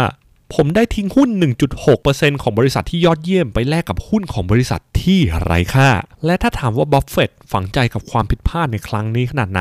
ปู่แกได้พูดถึงเรื่อง Dexter Shoe อีกหลายครั้งครับทั้งในปี 2550 2557 และ 2559 เลยล่ะครับโดยในปี 2557 ปู่บัฟเฟตต์ได้พูดถึงประโยคเด็ดของการลงทุนในหุ้น Dexter Shoe ว่าเรื่องนี้ควรถูกบันทึกในหนังสือ Guinness Book หัวข้อหายนะทางการเงินจริงๆแล้วในการลงทุนหุ้น Dexter Shoe นั้นบัฟเฟตต์ทำการบ้านมาค่อนข้างดีแล้วครับทุกอย่างบ่งบอกว่าหุ้น Dexter Shoe น่าลงทุนจริงๆหากดูจากงบการเงินในอดีตที่บริษัทเคยทำได้อย่างยอดเยี่ยมแต่จุดอ่อนของการลงทุนในครั้งนี้ก็เกิดจากงบการเงินในอดีตนั่นแหละครับการที่บริษัทสามารถทำผลงานได้อย่างยอดเยี่ยมในอดีตไม่ได้หมายความว่าในอนาคตมันจะเป็นเช่นนั้นเสมอไปDexter Shoe สูญเสียส่วนแบ่งในตลาดรองเท้าสหรัฐไปโดยไม่สามารถทำอะไรได้เลยจนราคาหุ้นทิ้งดิ่งลงมาเรื่อยๆและไม่สามารถฟื้นฟูธุรกิจได้อีกแล้วบวกกับความมั่นใจเกินพอดีของปู่บัฟเฟตต์ที่เพิ่งได้กำไรจากการลงทุนในหุ้นบริษัทรองเท้ามาหมาดๆทำให้ปู่กล้าดายกาเสียจนถึงขนาดนำหุ้น Berkshire ไปแลกมาเลยทีเดียวครับเรื่องนี้ทำให้ปู่บัฟเฟตต์ถึงกับออกมายอมรับเลยว่าผมคิดว่าการซื้อ Dexter Shoe เป็นการลงทุนที่แย่ที่สุดในชีวิตผมจริงๆแล้วหุ้นที่ปู่บัฟเฟตต์เคยขาดทุนยังมีอีกเยอะครับไม่ว่าจะเป็น IBM US Air Salomon Brothers หรือ Tesco และบริษัทอื่นๆอีกนับไม่ถ้วนแต่สิ่งที่ผมอยากให้ทุกคนโฟกัสไม่ใช่แค่เรื่องความผิดพลาดในครั้งนี้แต่เป็นการตอบสนองของตัวปู่บัฟเฟตต์เองด้วยครับทุกครั้งที่บัฟเฟตต์ลงทุนผิดพลาดเขาจะเรียนรู้เกี่ยวกับความผิดพลาดของตัวเองได้อย่างรวดเร็วและกล้ายอมรับว่าตัวเองเนี่ยผิดพลาดจริงๆแต่สุดท้ายปู่บัฟเฟตต์ก็ยังยืนหยัดลงทุนตามหลักการที่ตัวเองเชื่อมั่นจนประสบความสำเร็จได้ในที่สุดครับ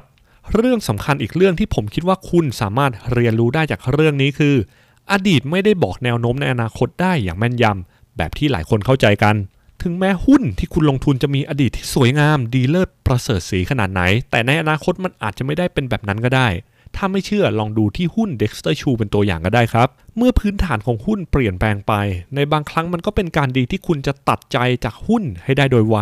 และไปหาหุ้นตัวใหม่ที่มีโอกาสทำผลตอบแทนได้ดีกว่ามาลงทุนแทนซึ่งก็เป็นเหตุผลที่คุณควรติดตามการลงทุนและปรับพอร์ตอยู่เสมอครับและคุณก็ควรศึกษาธุรกิจของหุ้นที่ลงทุนจนพอจะคาดการแนวโน้มของธุรกิจของหุ้นตัวนั้นในอนาคตได้คร่าวๆก่อนจะลงทุนเช่นกันครับคุณจะเห็นได้ว่าแม้แต่นักลงทุนระดับแนวหน้าของโลกก็ยังสามารถทำผิดพลาดและขาดทุนได้แบบคนทั่วไปจริงๆแล้วปู่บัฟเฟตต์เคยมีสูตรที่จะทำให้คุณไม่มั่นใจในการลงทุนมากจนเกินไปโดยปู่เคยให้ความรู้เกี่ยวกับบรรดานักศึกษาหลักสูตร MBA ของมหาวิทยาลัย Southern California ในปี 2537สูตรดังกล่าวมีชื่อว่า 20 slot rule หรือกฎการลงทุน20ครั้งหมายความว่าให้คุณคิดเอาไว้ว่าตลอดชีวิตของคุณสามารถลงทุนได้เพียง20ครั้งเท่านั้นกฎนี้จะทำให้คุณพิจารณาการลงทุนของคุณอย่างละเอียดมากยิ่งขึ้นและอาจช่วยให้การลงทุนของคุณดีขึ้นไปด้วยเช่นกันครับแน่นอนว่ากฎการลงทุน20ครั้งอาจจะดูง่ายแต่การปฏิบัติตามจริงๆอาจจะไม่ได้ง่ายนักเพราะการจะหาคนที่มีวินัยจนทำแบบนั้นได้ในชีวิตจริงเป็นเรื่องที่ยากมากครับไม่ต้องไปดูที่ไหนไกลขนาดตัวคนสอนอย่าง Warren Buffett เองก็ยังเผลอมั่นใจจนเกินเหตุจากการลงทุนใน Dexter Shoe ในปี 2536 ก่อนหน้าที่ปู่จะพูดถึงกฎนี้เพียงแค่ปีเดียวเท่านั้นครับความมั่นใจเป็นสิ่งที่ดีเพราะมันช่วยให้คุณกล้าตัดสินใจและกล้าก้าวเดินออกไปเพื่อไขว่คว้าโอกาสในชีวิตมากยิ่งขึ้นแต่คุณก็ควรมีความมั่นใจแบบสมเหตุสมผลที่สำคัญคืออย่าลืมกำหนดเส้นทางและวิธีการเพื่อไปสู่เป้าหมายไม่แน่ว่าคุณอาจจะพิชิตเป้าหมายที่ใหญ่กว่าที่ตั้งใจไว้ก็เป็นได้ครับถึงแม้ว่าการซื้อหุ้น Dexter Shoe จะเป็นการขาดทุนครั้งใหญ่ที่สุดในชีวิตของปู่บัฟเฟตต์แต่เขาก็เลือกที่จะนำมันมาเป็นบทเรียนและก้าวเดินต่อไปในการลงทุนด้วยหลักการที่เขาเชื่อมั่นจนในที่สุด Warren Buffett ก็กลายเป็นนักลงทุนที่ประสบความสำเร็จและมั่งคั่งที่สุดในโลกตามความเชื่อที่เขาย้ำเตือนตัวเองอยู่เสมอว่าผมรู้อยู่เสมอว่าผมจะกลายเป็นคนรวยและผมไม่เคยเคลือบแคลงหรือสงสัยในเรื่องนี้แม้แต่สักนาทีเดียว Passive Way Story ซีรีส์ 2 เล่าเรื่องลงทุนให้เป็นเรื่องง่าย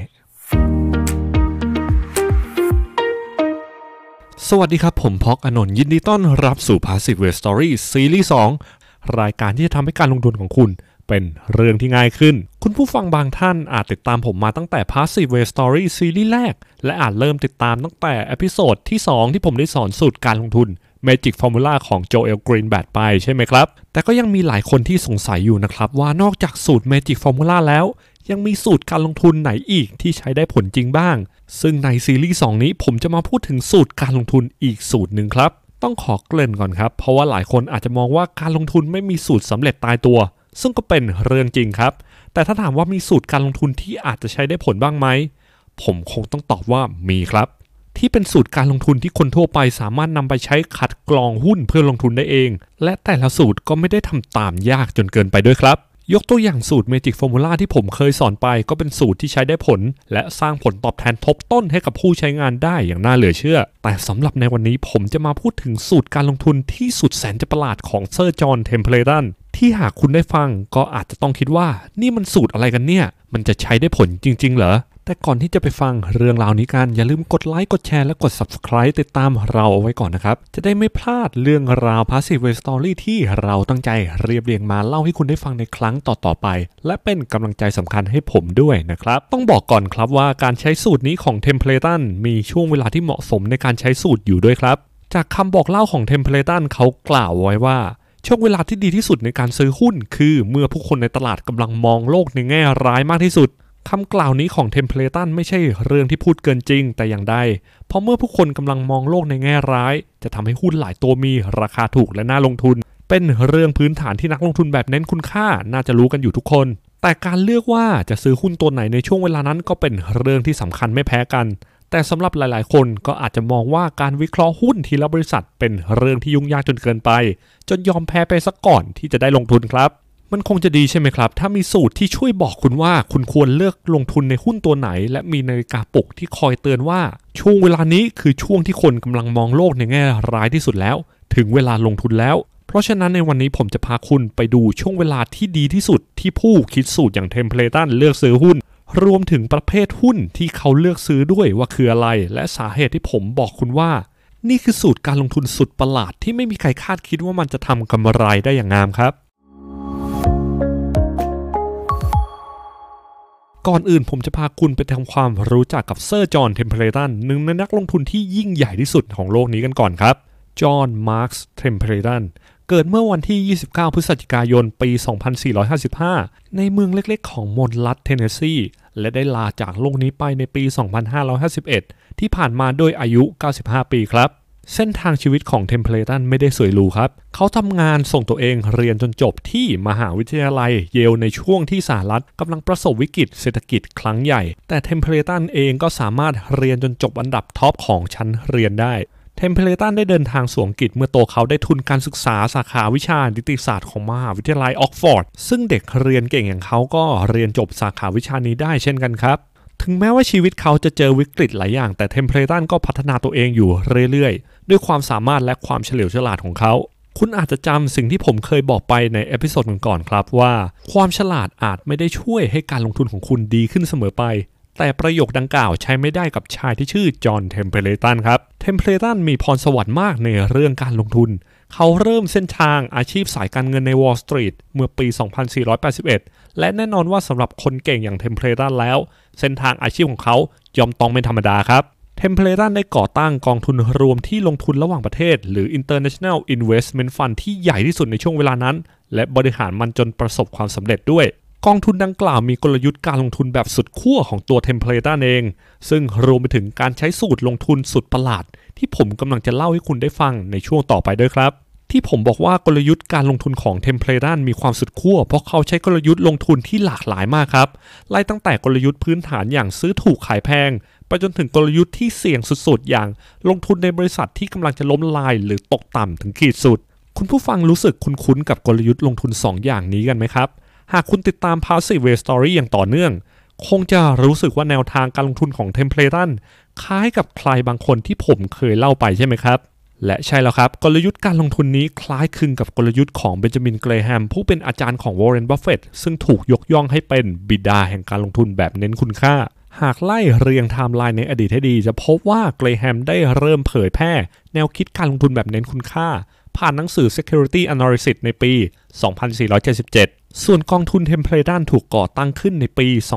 2481 นั่นหมายความว่าเทมเพลตันเองก็อาจจะเป็นอีกคนหนึ่งที่บุกเบิกการลงทุนแบบเน้นคุณค่าด้วยเช่นกันซึ่งเรื่องนี้ยังคงเป็นที่ถูกถกเถียงกันอยู่ครับแต่ถึงอย่างนั้นเราก็ปฏิเสธไม่ได้เลยว่าทั้งเทมเพลตันและเกรแฮมต่างก็เป็นนักลงทุนที่ยิ่งใหญ่ตลอดการทั้งคู่ครับ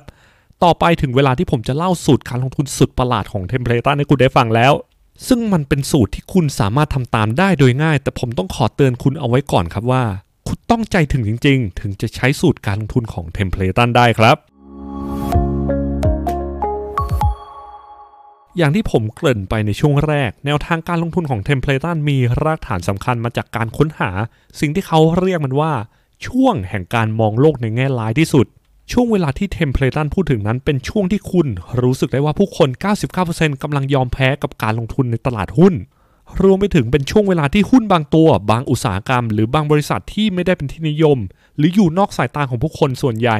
แต่คุณอาจจะลดอัตราการมองโลกในแง่ร้ายจาก 99% เหลือสักประมาณ 70% ก็ได้ครับเพราะผมคิดว่ากว่าคุณจะเจอช่วงที่ผู้คน 99% กำลังยอมแพ้คุณคงต้องรอจนไม่ได้ลงทุนกันพอดีหลายคนอาจจะมีคำถามขึ้นมาว่าการลงทุนในช่วงเวลาแบบนั้นมันเป็นไปได้จริงเหรอและช่วงเวลาที่เทมเพลตันลงทุนคือช่วงไหนผมขอพาทุกท่านย้อนเวลากลับไปในปี 2482 ซึ่งเป็นช่วงที่ถูกเรียกว่าฮิตเลอร์บิดครีกหรือสงครามสายฟ้าแลบของอดอล์ฟฮิตเลอร์ในช่วงสงครามโลกครั้งที่ 2 ครับขณะที่เศรษฐกิจมีปัญหามานานกว่าทศวรรษสงครามโลกครั้งที่ 2 ก็เพิ่งจะเริ่มต้นและกำลังดำเนินต่อไปอย่างเข้มข้นผู้คนที่อยู่ในช่วงเวลานี้รู้สึกเหมือนกับว่านี่คือจุดจบของโลกใบนี้และเหมือนว่าฮิตเลอร์กำลังหันปลายกระบอกปืนมาทางยุโรปแล้ว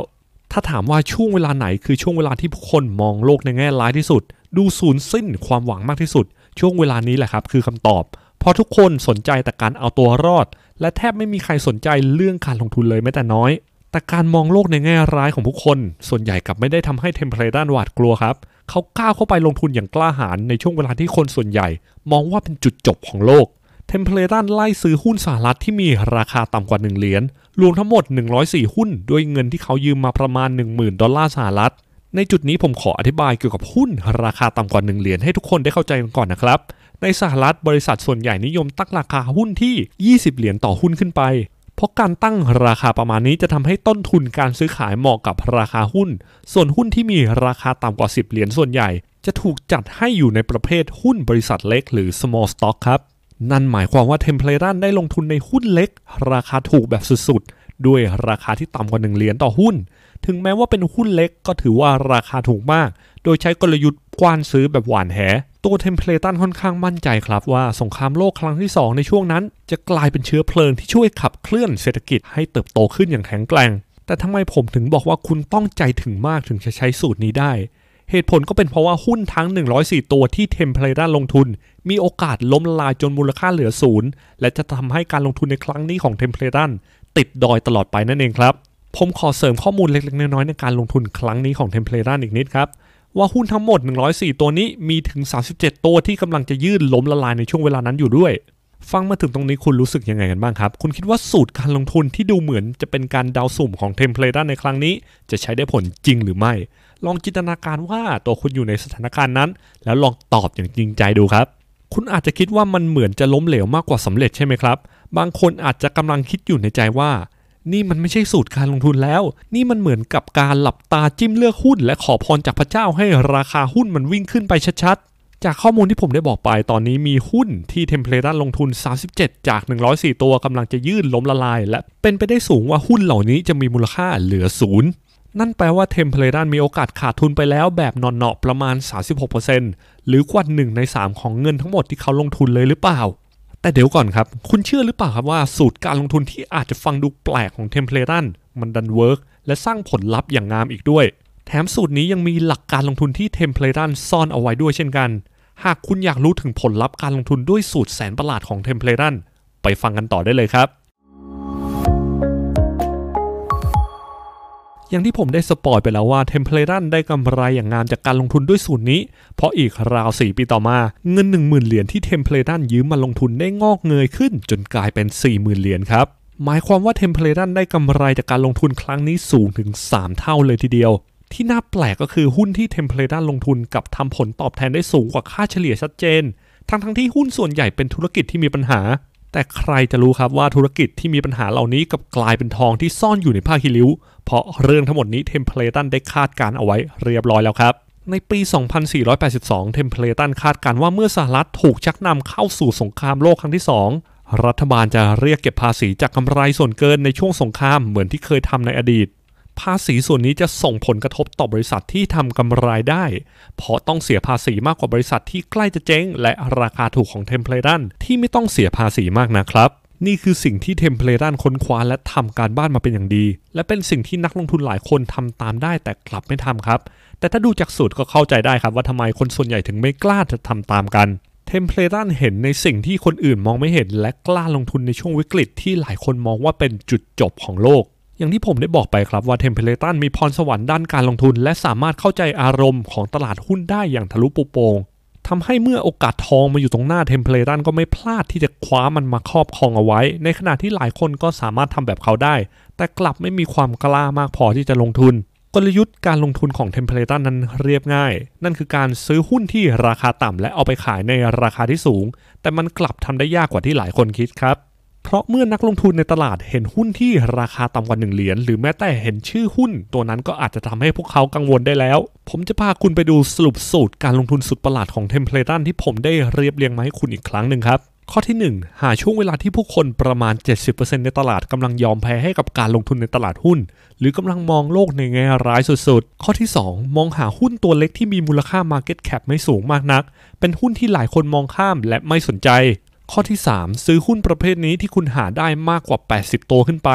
จากนั้นให้เวลาทำงานจนหุ้นเติบโตกลับขึ้นไปและสร้างกำไรให้กับคุณทั้งหมดนี้คือสรุปสูตรการลงทุนสุดประหลาดและแสนบ้าระห่ำของจอห์นเทมเพลตันครับว่าแต่ว่าคุณได้เรียนรู้กลยุทธ์หรือบทเรียนเกี่ยวกับการลงทุนอะไรบ้างจากเรื่องราวการลงทุนนี้แน่นอนว่าผมก็ได้สรุปแบบเข้าใจง่ายๆมาให้คุณแล้วเช่นกันครับผลตอบแทนจากการลงทุนของเทมเพลตันที่ผมได้บอกไปว่าเงิน 10,000 เหรียญได้เพิ่มขึ้นมาเป็น 40,000 เหรียญในระยะเวลา4ปีหมายความว่าเทมเพลตันทำผลตอบแทนทบต้นได้สูงถึง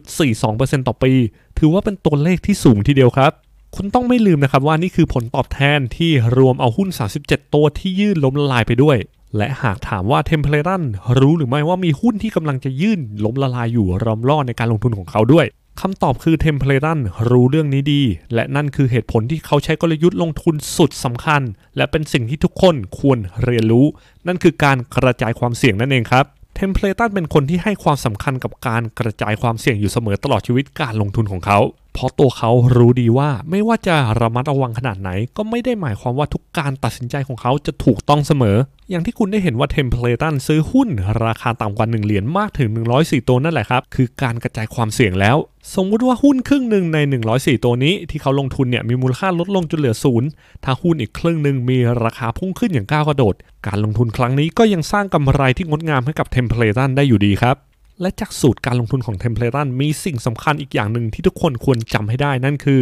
หุ้นที่ราคาต่ำกว่า1เหรียญเหล่านี้เป็นหุ้นราคาถูกในช่วงเวลานั้นการลงทุนในหุ้นราคาถูกเป็นอีกหนึ่งกลยุทธ์สำคัญของนักลงทุนสาย VI และเป็นสิ่งที่ทั้งเทมเพลตันเกรแฮมและบัฟเฟตต์และนักลงทุนสาย VR ทุกคนใช้อยู่เสมอก่อนจะค่อยๆถูกปรับเปลี่ยนให้เข้ากับยุคสมัยมากขึ้นครับนี่แหละครับคือหลักการลงทุนแบบเน้นคุณค่าอย่างง่ายๆที่ไม่ว่าใครก็เข้าใจและทำตามได้ไม่ยากเลยจริงๆแล้วเรื่องราวของเทมเพลตันยังมีอะไรที่น่าสนใจอีกมากครับซึ่งถ้าจะให้นำมาเล่าผมคิดว่าพอดแคสต์เอพิโซดนี้น่าจะยาวหลายชั่วโมงวันนี้ผมจึงมีอีกหนึ่งเรื่องน่าสนใจ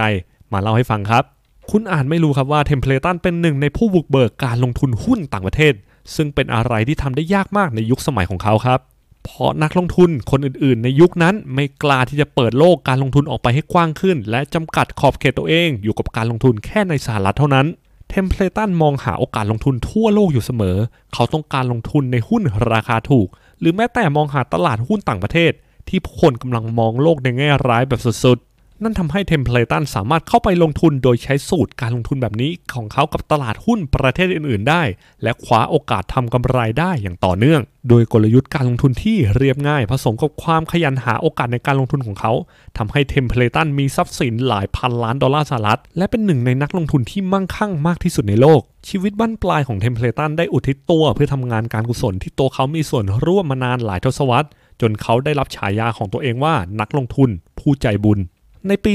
2530 ควีนอลิซาเบธที่ 2 ได้มอบตำแหน่ง Knight Bachelor หรืออัศวินให้เทมเพลตันจากการอุทิศชีวิตให้กับงานด้านการกุศลมากมายที่เขามอบให้กับมวลมนุษยชาติจนทำให้เขามีคำนำหน้าชื่อว่าเซอร์นั่นเองครับและทั้งหมดนี้คือบทเรียนการลงทุนจากสูตรการลงทุนสุดประหลาดและเรื่องราวที่น่าสนใจของเซอร์จอห์นเทมเพลตันหนึ่งในนักลงทุนผู้ยิ่งใหญ่ที่สุดในโลกที่ทุกคนควรรู้จักครับ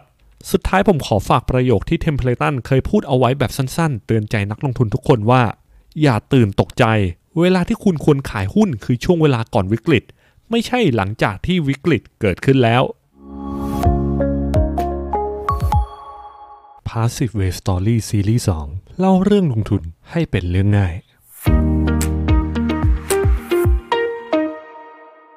สวัสดีครับผมพอกอนนท์ยินดีต้อนรับสู่ Passive Way Story ซีรีส์ 2 รายการที่ทำให้การลงทุนของคุณเป็นเรื่องที่ง่ายขึ้นหากคุณผู้ฟังได้ติดตามข่าวมาบ้างน่าจะรู้ว่าในปี 2565 ที่ผ่านมาได้เกิดความผันผวนขึ้นอย่างหนักในโลกแห่งการเงินจนหลายคนภาวนาอยากให้วิกฤตต่างๆที่เกิดขึ้นผ่านพ้นไปสักทีการจะเข้าใจวิกฤตนั้นในบางครั้งนะครับต้องเจาะลึกเข้าไปที่สาเหตุและข้อมูลต่างๆมากมายแต่ผมมีทางลัดที่สนุกและน่าสนใจกว่านั้นมานำเสนอให้คุณครับนักปราชญ์เคยกล่าวเอาไว้ว่าการทำความเข้าใจบทเรียนต่างๆได้ดีที่สุดคือการเรียนรู้ผ่านเรื่องราวในประวัติศาสตร์แต่แน่นอนว่าวิกฤตการเงินต่างๆที่เกิดขึ้นในอดีตนั้นมีมากมายหลายพันเหตุการณ์เหลือเกินซึ่งให้บทเรียนที่แตกต่างกันออกไปด้วยและเป็นบทเรียนที่มีประโยชน์ทั้งหมดแต่คุณผู้ฟังคิดว่าเหตุการณ์วิกฤตทางการเงินที่เคยเขย่าโลกเมื่อ 2,000 ปีที่แล้วจะให้บทเรียนที่ล้าสมัยจนนำมาเรียนรู้ไม่ได้ในตอนนี้ใช่ไหมครับคำตอบคือไม่ใช่แบบนั้นเลยครับผมคิดว่าเรื่องราวที่ผมจะเล่าในวันนี้จะให้บทเรียนที่สำคัญและยังมีความคล้ายคลึงกับสภาวะตลาดการเงินของโลกในยุคปัจจุบันอีกด้วยแต่ก่อนที่จะไปฟังเรื่องราวนี้กันอย่าลืมกดไลค์กดแชร์และกด Subscribe ติดตามเราเอาไว้ก่อนนะครับจะได้ไม่พลาดเรื่องราว Passive Way Story ที่เราตั้งใจเรียบเรียงมาเล่าให้คุณได้ฟังในครั้งต่อๆไปและเป็นกำลังใจสำคัญให้ผมด้วยนะครับวิกฤตทางการเงินนี้เกิดขึ้นในปีคริสตศักราชที่ 33 หรือประมาณ 2,000 ปีก่อนในจักรวรรดิโรมันช่วงรัชสมัยของจักรพรรดิทิเบริอุสต้องเกริ่นก่อนว่าวิกฤตนี้ไม่ได้เกิดขึ้นจากสถานการณ์ตลาดโดยปกติ แต่เกี่ยวข้องกับรัฐบาลที่ได้เข้ามาแทรกแซงเศรษฐกิจในช่วงเวลานั้นและการบังคับใช้กฎหมายเก่าวิกฤตทางการเงิน 2,000 ปีก่อนนี้ได้ก่อให้เกิดปัญหาต่างๆตามมามากมายเช่นการเรียกคืนเงินกู้ก่อนกำหนดวิกฤตสินเชื่อและราคาอสังหาร่วงดิ่งสู่ก้นเหวคุณผู้ฟังคุ้นกับข้อมูลที่ผมพูดไปเมื่อกี้ไหมครับปัญหาเมื่อ 2,000 ปีที่แล้วทำไมแทบจะไม่ต่างจากปัญหาที่เกิดขึ้นในปัจจุบันสักเท่าไหร่เลยและก็เป็นเหตุการณ์นี้แหละครับที่ได้ถูกหยิบยกนำมาใช้เปรียบเทียบกับวิกฤตทางการเงินในยุคปัจจุบันอีกหลายครั้งและได้กลายเป็นบทเรียนสำคัญของโลกแห่งการเงินการลงทุนและการบริหารเศรษฐกิจถ้าคุณพร้อมแล้วไปฟังเรื่องราววิกฤตการเงินเขย่าโลกที่เกิดขึ้นในอดีตเมื่อปีคริสตศักราช 33ที่ผมจะนำมาเล่าในรูปแบบนิทานเพื่อความเข้าใจง่ายกับเรื่องราวที่มีชื่อว่าการล่มสลายทางการเงินของอาณาจักรโรมโบราณครับ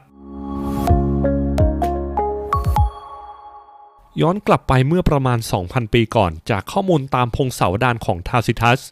จักรพรรดิจูเลียสซีซ่าร์ได้ผ่านกฎหมายเมื่อ49ปีก่อนคริสตกาลข้อกฎหมายนี้จะเกี่ยวกับการควบคุมการให้ดอกเบี้ยโดยกำหนดให้ผู้ให้กู้ยืมต้องมีที่ดินทำกินในอาณาจักรเพื่อเป็นเหมือนหลักประกันว่าผู้ให้กู้มีฐานะที่ดีในระดับหนึ่งและเป็นการป้องกันไม่ให้เงินไหลออกจากอาณาจักรนั่นเองครับแต่ทว่ากฎหมายข้อนี้กลับถูกเมินและผู้คนยังคงปล่อยกู้กันอย่างอิสระโดยไม่แคร์กฎข้อนี้แต่อย่างใดในช่วงต้นรัชสมัยของออกูสตุสจักรวรรดิโรมันได้เพิ่มปริมาณเงินมหาศาลคล้ายกับการออกนโยบายอัดฉีดเงินเพื่อกระตุ้นเศรษฐกิจหรือ QE ด้วยการแจกเงินและลงทุนโครงสร้างพื้นฐานอย่างกว้างขวางซึ่งรวมไปถึงการมอบที่ดินทำกินให้ทหารผ่านศึกเพื่อตั้งถิ่นฐานแน่นอนว่าการอัดฉีดเงินเพื่อกระตุ้นเศรษฐกิจย่อมส่งผลให้อัตราดอกเบี้ยลดลงอย่างมากจาก 12% เหลือ 4% ต่อปีเท่านั้นแม้ว่าอัตราดอกเบี้ยจะลดลงแต่ผู้คนในเมืองก็อยู่กินกันอย่างสงบสุขและมีงานให้ทำเรียกได้ว่าเป็นชีวิตดีๆที่ลงตัวในยุคโรมันเลยก็ว่าได้ครับแต่อย่างที่รู้กันครับว่าโลกนี้ไม่มีอะไรฟรีเมื่อมีขาขึ้นก็ย่อมมีขาลงและดูเหมือนว่ามันจะเริ่มกลายเป็นขาลงอย่างรวดเร็วเสียเหลือเกินปัญหาต่างๆเริ่มเกิดขึ้นจากการลงทุนของภาครัฐที่ลดลงและจักรพรรดิทิเบริอุสผู้สืบทอดของออกูสตุสก็มีนิสัยที่เบื่อหน่ายการเมืองปล่อยให้ขุนนางดูแลบริหารบ้านเมืองกันเองรวมไปถึงการใช้จ่ายอย่างตระหนี่ห่วงทรัพย์ของจักรพรรดิทิเบริอุสยิ่งหนุนให้เศรษฐกิจเกิดขาลงรุนแรงมากยิ่งขึ้นครับตรงส่วนนี้ผมขออธิบายนิดนึงครับหากคุณเป็นผู้นำของประเทศและไม่ได้ใช้เงินในการลงทุนหรือกระตุ้นเศรษฐกิจเลยจะทำให้ไม่มีเงินหมุนในประเทศและเศรษฐกิจจะไม่เติบโตครับนอกจากนี้ยังทำให้เศรษฐกิจเกิดแนวโน้มย่อตัวลงอีกด้วยและการที่ผู้นำประเทศตระหนี่ขี้เหนียวย่อมไม่ส่งผลดีอย่างแน่นอนครับในช่วงเวลานั้นรัฐบาลโรมันใช้งบประมาณเกินดุลอย่างมากฟังเหมือนจะดีใช่ไหมครับแต่งบที่เกินดุลกลับไม่ได้ถูกนำมาบริหารบ้านเมืองเลยตลอดรัชสมัยของทิเบริอุสยิ่งส่งผลทำให้เศรษฐกิจหดตัวลงยิ่งไปกว่านั้นที่ซ้ำเติมสถานการณ์การเงินซบเซามากขึ้นไปอีกทั้งเงินและทองของจักรวรรดิโรมันก็ไหลออกไปอย่างต่อเนื่องเพื่อชำระค่านำเข้าสินค้าฟุ่มเฟือยโดยเฉพาะจากอินเดียนอกจากนี้ธุรกิจขนาดใหญ่หลายแห่งได้ล้มละลายและธนาคารก็ไม่มีเงินสดมาคืนให้กับผู้ฝากส่งผลให้รัฐบาลโรมันต้องเข้าแทรกแซงในขณะที่ชนวนสัญญาณร้ายเริ่มก่อตัวขึ้นมาเรื่อยๆมาดูกันว่าการแก้ปัญหาของเหล่าชนชั้นปกครองในโรมันครั้งนี้จะเป็นการดับไฟหรือเติมน้ำมันเข้ากองไฟกันแน่ครับสภาขุนนางโรมันเริ่มเห็นวิกฤตทางการเงินก่อตัวขึ้นมาเรื่อยๆและหากคุณผู้ฟังจำที่ผมเล่าไปได้เมื่อกี้ถึงกฎหมายที่จูเลียสซีซ่าร์ได้อนุมัติที่กำหนดให้ผู้ปล่อยกู้ต้องมีที่ดินทำกินในตอนนั้นเองรัฐบาลโรมันได้มองว่านโยบายนี้แหละคือทางออกในการแก้ปัญหาเพราะจะช่วยป้องกันไม่ให้เงินไหลออกแต่กลับมีปัญหาหลักคือผู้คนในตอนนั้นกลับไม่ปฏิบัติตามกฎหมายข้อนี้สักเท่าไหร่นักถ้ายังจำกันได้นะครับและในปีคริสตศักราชที่33ศาลโรมันจึงเพิ่มความเข้มงวดของกฎหมายข้อนี้ขึ้นและเริ่มดำเนินคดีแก่ผู้คนที่ไม่ปฏิบัติตามกฎหมายในข้อนี้ครับแต่แน่นอนครับว่าอยู่ดีๆการบังคับใช้กฎหมายอย่างเข้มงวดย่อมเป็นเรื่องที่ใหญ่ถึงแม้มันจะถูกสร้างมาเพื่อกันไม่ให้เงินไหลออกจากกรุงโรมแต่มันกลับสร้างความตื่นตระหนกไปทั่วอาณาจักรจนเกิดความไม่สงบแบบเงียบๆขึ้นมาเมื่อเรื่องนี้ได้ถูกล่วงรู้ไปถึงหูเหล่าขุนนางและจักรพรรดิทิเบริอุสจึงได้มีการหารือกันอย่างเคร่งเครียดโดยผลการหารือในครั้งนี้ได้ออกมาว่าเหล่าขุนนางและจักรพรรดิตัดสินใจว่าจะให้เวลาผ่อนผัน18 เดือนสำหรับผู้ให้กู้เงินเพื่อหาที่ดินมาครอบครองตามกฎหมาย แต่ทำไมทั้งจักรพรรดิทิเบริอุสและเหล่าขุนนางถึงดูเดือดร้อนกับกฎหมายในข้อนี้จากข้อมูลตามพงศาวดารของทาซิทัสได้กล่าวถึงข้อมูลในส่วนนี้ว่าเป็นไปได้ว่าขุนนางทุกคนละเมิดกฎหมายข้อนี้ด้วยเช่นกันซึ่งอาจจะเป็นการให้ข้อมูลที่เกินจริงเกินไปนะครับเพราะฉะนั้นต้องหาข้อมูลเพิ่มเติมกันต่อไปคุณผู้ฟังคิดว่าการผ่อนผันระยะเวลา18เดือนคงทำให้สถานการณ์นี้เบาบางลงใช่ไหมครับแต่มันกลับไม่ใช่แบบนั้นเลยครับเพราะมันเหมือนกับเป็นการค่อยๆเติมน้ำมันเข้ากองไฟที่เพิ่งดับมอดและพร้อมจะปะทุกลับมาได้ทุกเมื่อการผ่อนผันนี้ส่งผลให้ปริมาณเงินหดตัวอย่างรวดเร็วครับเพราะผู้ปล่อยกู้จำนวนมากได้เรียกเงินคืนเร็วกว่าที่กำหนดไว้เพื่อนำไปซื้อที่ดินให้ถูกต้องตามกฎหมายนั่นเอง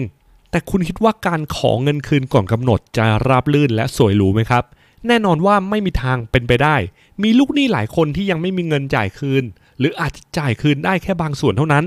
จากการพยายามแก้ปัญหาเศรษฐกิจของรัฐบาลโรมันที่พยายามจะบรรเทาวิกฤตโดยสั่งให้ผู้ปล่อยกู้ให้ซื้อที่ดินทำกินในสัดส่วนที่เพิ่มขึ้นเพื่อป้องกันเงินไหลออกแต่หารู้ไหมว่ามันกลับทำให้วิกฤตรุนแรงมากยิ่งขึ้นอย่างทวีคูณเพราะผู้ปล่อยกู้จำนวนมากได้ขอให้ผู้กู้คืนหนี้เร็วขึ้นกว่าเดิมช่วงเวลานั้นผู้กู้จำเป็นต้องขายทรัพย์สินในราคาที่ถูกแสนถูกหรือเรียกว่า fire sale เพื่อนำมาชำระหนี้คืนให้ได้ครับและหากไม่ได้เงินคืนจากลูกหนี้ผู้ปล่อยกู้จะไปเอาเงินจากไหนดีล่ะก็แน่นอนว่าต้องเป็นที่ธนาคารใช่ไหมครับแต่หากคุณยังจำได้ธนาคารต่างๆในช่วงเวลานี้ได้เกิดวิกฤตไปก่อนแล้วเนื่องจากไม่มีเงินเพียงพอมาคืนให้กับผู้ฝากและเหตุการณ์นี้ก็เป็นเหมือนการเอาไม้หน้าสามไปฟาดคนที่กำลังจะเดินเซใกล้จะล้มธนาคารหลายแห่งในกรุงโรมและทั่วทั้งอาณาจักรเริ่มล่มสลายจนต้องปิดตัวลงสินค้าต่างๆเริ่มถูกนำมาขายในราคาที่ถูกสุดๆเพราะเงินสดเป็นที่ต้องการมากและยิ่งสินค้าราคาถูกมากแค่ไหนคนก็ยิ่งเก็บเงินสดเอาไว้กับตัวเพราะหวังว่าจะได้ซื้อสินค้าในราคาที่ถูกลงไปอีกในช่วงเวลานี้เป็นวิกฤตของแท้ที่เกิดปัญหาทับถมกันหลายประการมากประกอบไปด้วยการจับจ่ายใช้สอยทางเศรษฐกิจที่เป็นอัมพาตคนที่มีเงินสดก็ไม่ใช้จ่ายรัฐบาลก็ลดการลงทุนลงจักรพรรดิก็ขี้เกียจและไม่ยอมใช้จ่ายเพื่อบริหารบ้านเมืองให้เกิดการเคลื่อนไหวทางเศรษฐกิจเลยแม้แต่น้อยเหตุการณ์ดังกล่าวนี้ถูกเรียกในยุคปัจจุบันว่าภาวะเงินฝืดเป็นภาวะที่คนไม่กล้าใช้เงินเพราะไม่มั่นใจในสถานการณ์เศรษฐกิจในช่วงเวลานั้นครับและหากไม่มีใครทำอะไรสักอย่างเลยคงเกิดการล่มสลายและเกิดการจลาจลอย่างแน่นอนและอะไรคือทางแก้วิกฤตที่เกิดขึ้นในครั้งนี้กันแน่เพราะมองไปทางไหนก็ดูจะมืดมิด8ด้านไร้แสงสว่างแต่ผมอยากให้ทุกคนจำเอาไว้ว่าทุกปัญหามีทางออกเสมอครับหากคุณเป็นนักลงทุนสาย VI ที่ลงทุนมาเป็นระยะเวลานานคงเคยได้ยินประโยคคลาสสิกว่าทุกวิกฤตมักทำให้คนตกใจกลัวแต่สุดท้ายมันจะผ่านพ้นไปได้เสมอแต่จากวิกฤตที่ผมพึงเล่าให้คุณได้ฟังไปมันดูมืดแปดด้านขนาดนี้คิดว่าจะมีทางออกได้จริงไหมผมให้เวลาคุณผู้ฟังลองคิดสักแป๊บหนึ่งก่อนจะไปฟังคำตอบกันครับและคำตอบคือวิกฤตนี้ก็มีทางออกเช่นเดียวกันและการแก้ไขวิกฤตในครั้งนี้กลับง่ายกว่าที่คิดซะด้วยสำหรับการแก้วิกฤตในครั้งนี้คือการแก้ไขตั้งแต่ต้นเหตุครับโดยรัฐบาลได้เข้าแทรกแซงอีกครั้งแต่ในครั้งนี้ได้หารือร่วมกับจักรพรรดิทิเบริอุสว่าจะแก้ไขวิกฤตนี้ยังไงดีจักรพรรดิทิเบริอุสจึงได้แต่งตั้งคณะกรรมการขุนนาง5คนที่สามารถปล่อยกู้แบบปลอดดอกเบี้ยให้เจ้าของที่ดินที่ประสบปัญหาทางการเงินเป็นระยะเวลา3ปีหรือจะเรียกง่ายๆว่ารัฐปล่อยกู้ 0% 3 ปีก็ได้ครับนอกจากนี้ยังได้มีการจัดสรรเงินจำนวนกว่า100ล้านเซสเตอร์ซึ่งเป็นสกุลเงินโรมันยุคโบราณจำนวนเงิน100ล้านในประมาณ 2,000 ปีก่อนคุณคิดว่ามันจำนวนมหาศาลมากขนาดไหนแต่ผมจะไม่คำนวณเงินเฟ้อให้นะครับวิกฤตการเงินเขย่าโลกในครั้งนี้จึงเริ่มคลี่คลายลงและเริ่มเห็นแสงสว่างทั้งผู้ปล่อยกู้และลูกหนี้การปล่อยกู้เริ่มทำได้อย่างเป็นระบบมากขึ้นและช่วยลดปัญหาในอนาคตได้อย่างยอดเยี่ยมหลังจากนั้นผู้สืบทอดตำแหน่งของทิเบริอุสอย่างจักรพรรดิคาลิกูล่าได้เห็นความผิดพลาดจากความขี้งกของทิเบริอุสจึงได้กลับมาใช้งบประมาณของรัฐอีกครั้งโดยผ่านการลงทุนโครงสร้างพื้นฐานในปีค.ศ.37 ก่อให้เกิดการหมุนเวียนทางการเงินของระบบเศรษฐกิจอีกครั้งหนึ่งและในที่สุดวิกฤตการเงินนี้ก็คลี่คลายลงและถูกจารึกเอาไว้บนหน้าประวัติศาสตร์การเงินโลกจนเป็นเรื่องเกี่ยวกับการเงินที่ทุกคนควรรู้ครับ แต่ก่อนที่จะจบพอดแคสต์นี้ผมอยากเล่าอีกหนึ่งเรื่องราวสั้นๆซึ่งอาจจะเป็นวิกฤตทางการเงินที่เกิดก่อนเหตุการณ์นี้ให้ฟังกันกับเรื่องราววิกฤตการขาดแคลนแร่ทำเหรียญสกุลเงินเดนาริอุสเหรียญเดนาริอุสถูกสร้างมาจากแร่เงินบริสุทธิ์และอาจถูกใช้เพื่อซื้อเสบียงหรือจ่ายเงินให้ทหารเคยมีทีมวิจัยได้สังเกตแร่เงินบริสุทธิ์และได้พบว่าจำนวนแร่เงินบริสุทธิ์เริ่มลดลงจาก 100% เหลือ 95% และ 90% บางเหรียญอาจจะเหลือเพียงแค่ 86% เท่านั้นบ่งบอกถึงวิกฤตการขาดแคลนแร่เงินที่รุนแรงแน่นอนว่าผู้ครอบครองเหรียญเดนาริอุสไว้กับตัวได้รู้ถึงแร่เงินที่สูญหายไปอีกทั้งยังมีเหรียญเดนาริอุสปลอมระบาดจนทำให้ความเชื่อมั่นในเหรียญนี้เริ่มลดลงไปเรื่อยๆแต่เหตุการณ์นี้ถูกแก้ไขได้โดยผู้นำมากความสามารถอย่างมาคัสมาริอุสกาตริดิอานัสที่ได้ปรับอัตราแลกเปลี่ยนระหว่างเงินและทองแดงให้สมดุลและฟื้นฟูศรัทธาในเหรียญเดนาริอุสกลับมาได้อีกครั้งว่าแต่ว่าทั้งสองเรื่องนี้ได้สอนและให้บทเรียนอะไรที่เราสามารถนำไปปรับใช้กับตัวเองได้บ้างเรื่องราวที่ผมเล่าในวันนี้มีประโยชน์และกลายเป็นบทเรียนสำคัญของโลกในการเข้าใจเศรษฐกิจเพื่อมองภาพรวมและการแก้ไขปัญหาต่างๆที่เกิดขึ้นครับลืมบอกไปครับว่าพอดแคสต์ในตอนนี้ค่อนข้างจะเกี่ยวข้องกับวิชาเศรษฐศาสตร์นะครับแต่ก็เป็นเศรษฐศาสตร์แบบเข้าใจง่าย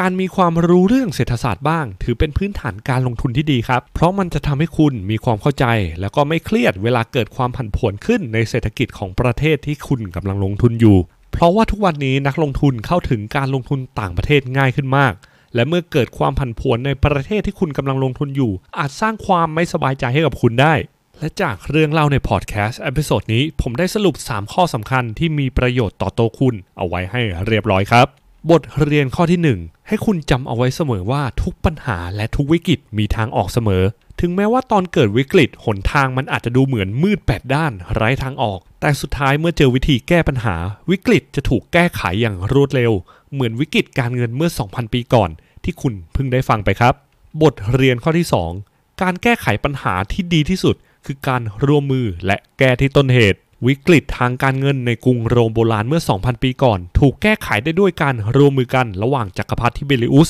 และรัฐบาลทำให้สามารถผ่านพ้นวิกฤตนี้ไปได้ครับรวมไปถึงการแก้ปัญหาที่ต้นเหตุที่ผู้นำต้องมีบทบาทในการรับมือและยอมแก้ไขอย่างเร่งด่วนครับบทเรียนข้อที่3ผู้นำดีสำคัญกว่าที่คุณคิดจากนิทานโบราณทั้ง2เรื่องที่ผมได้เล่าไปจะพบว่าเรื่องวิกฤตการขาดแคลนแร่ทำเหรียญได้รับการแก้ไขที่รวดเร็วและมีประสิทธิภาพมากจากความสามารถของผู้นำอย่างกาติดิอานัสแต่ในขณะเดียวกันวิกฤตของยุคทิเบริอุสกลับถูกแก้ไขช้าจนแทบจะเกิดการล่มสลายของเศรษฐกิจและอาจสร้างปัญหาอื่นๆตามมาอีกมากมายแต่โชคยังดีที่สุดท้ายก็เกิดการร่วมมือจนแก้ไขได้และได้ผู้นำคนต่อไปที่ไม่ต้องการจะทำผิดพลาดแบบเดียวกับทิเบริอุสโดยเลือกเส้นทางการแก้ไขปัญหาอย่างยั่งยืนครับ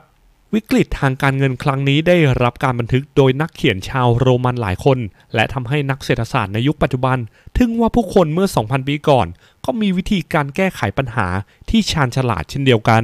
และเรื่องราวนี้อาจจะเป็นเรื่องราววิกฤตทางการเงินครั้งแรกของโลกอย่างเป็นทางการเลยก็ว่าได้ครับและถูกหยิบยกมาเล่าอีกหลายครั้งเพื่อเปรียบเทียบกับวิกฤตการเงินในยุคปัจจุบันจะเห็นว่าวิกฤตต่างๆที่คล้ายกันสามารถเกิดขึ้นได้หลายครั้งและเมื่อเกิดขึ้นย่อมสร้างความตื่นตระหนกให้กับนักลงทุนอย่างหลีกเลี่ยงไม่ได้แต่การที่คุณได้ฟังและเรียนรู้เรื่องราวในวันนี้จะทำให้คุณเริ่มมองถึงภาพรวมความผันผวนที่เกิดขึ้นว่าเป็นเพียงผลกระทบระยะสั้นหรือเป็นวิกฤตครั้งใหญ่ผมหวังเป็นอย่างยิ่งว่าการพาคุณท่องเวลาย้อนไปในอดีตเมื่อ 2,000 ปีก่อนจะทำให้คุณเข้าใจระบบเศรษฐกิจขึ้นบ้างไม่มากก็น้อยครับและก่อนจากกันไปผมขอฝากคำพูดของปู่ Warren Buffett เกี่ยวกับแนวคิดการลงทุนในช่วงวิกฤตไว้ดังนี้ครับการมีเงินสดและความกล้าที่จะลงทุนในช่วงวิกฤตเป็นสิ่งที่คุณประเมินค่าไม่ได้หมายความว่าทุกวิกฤตมีโอกาสทองซ่อนเอาไว้เสมอ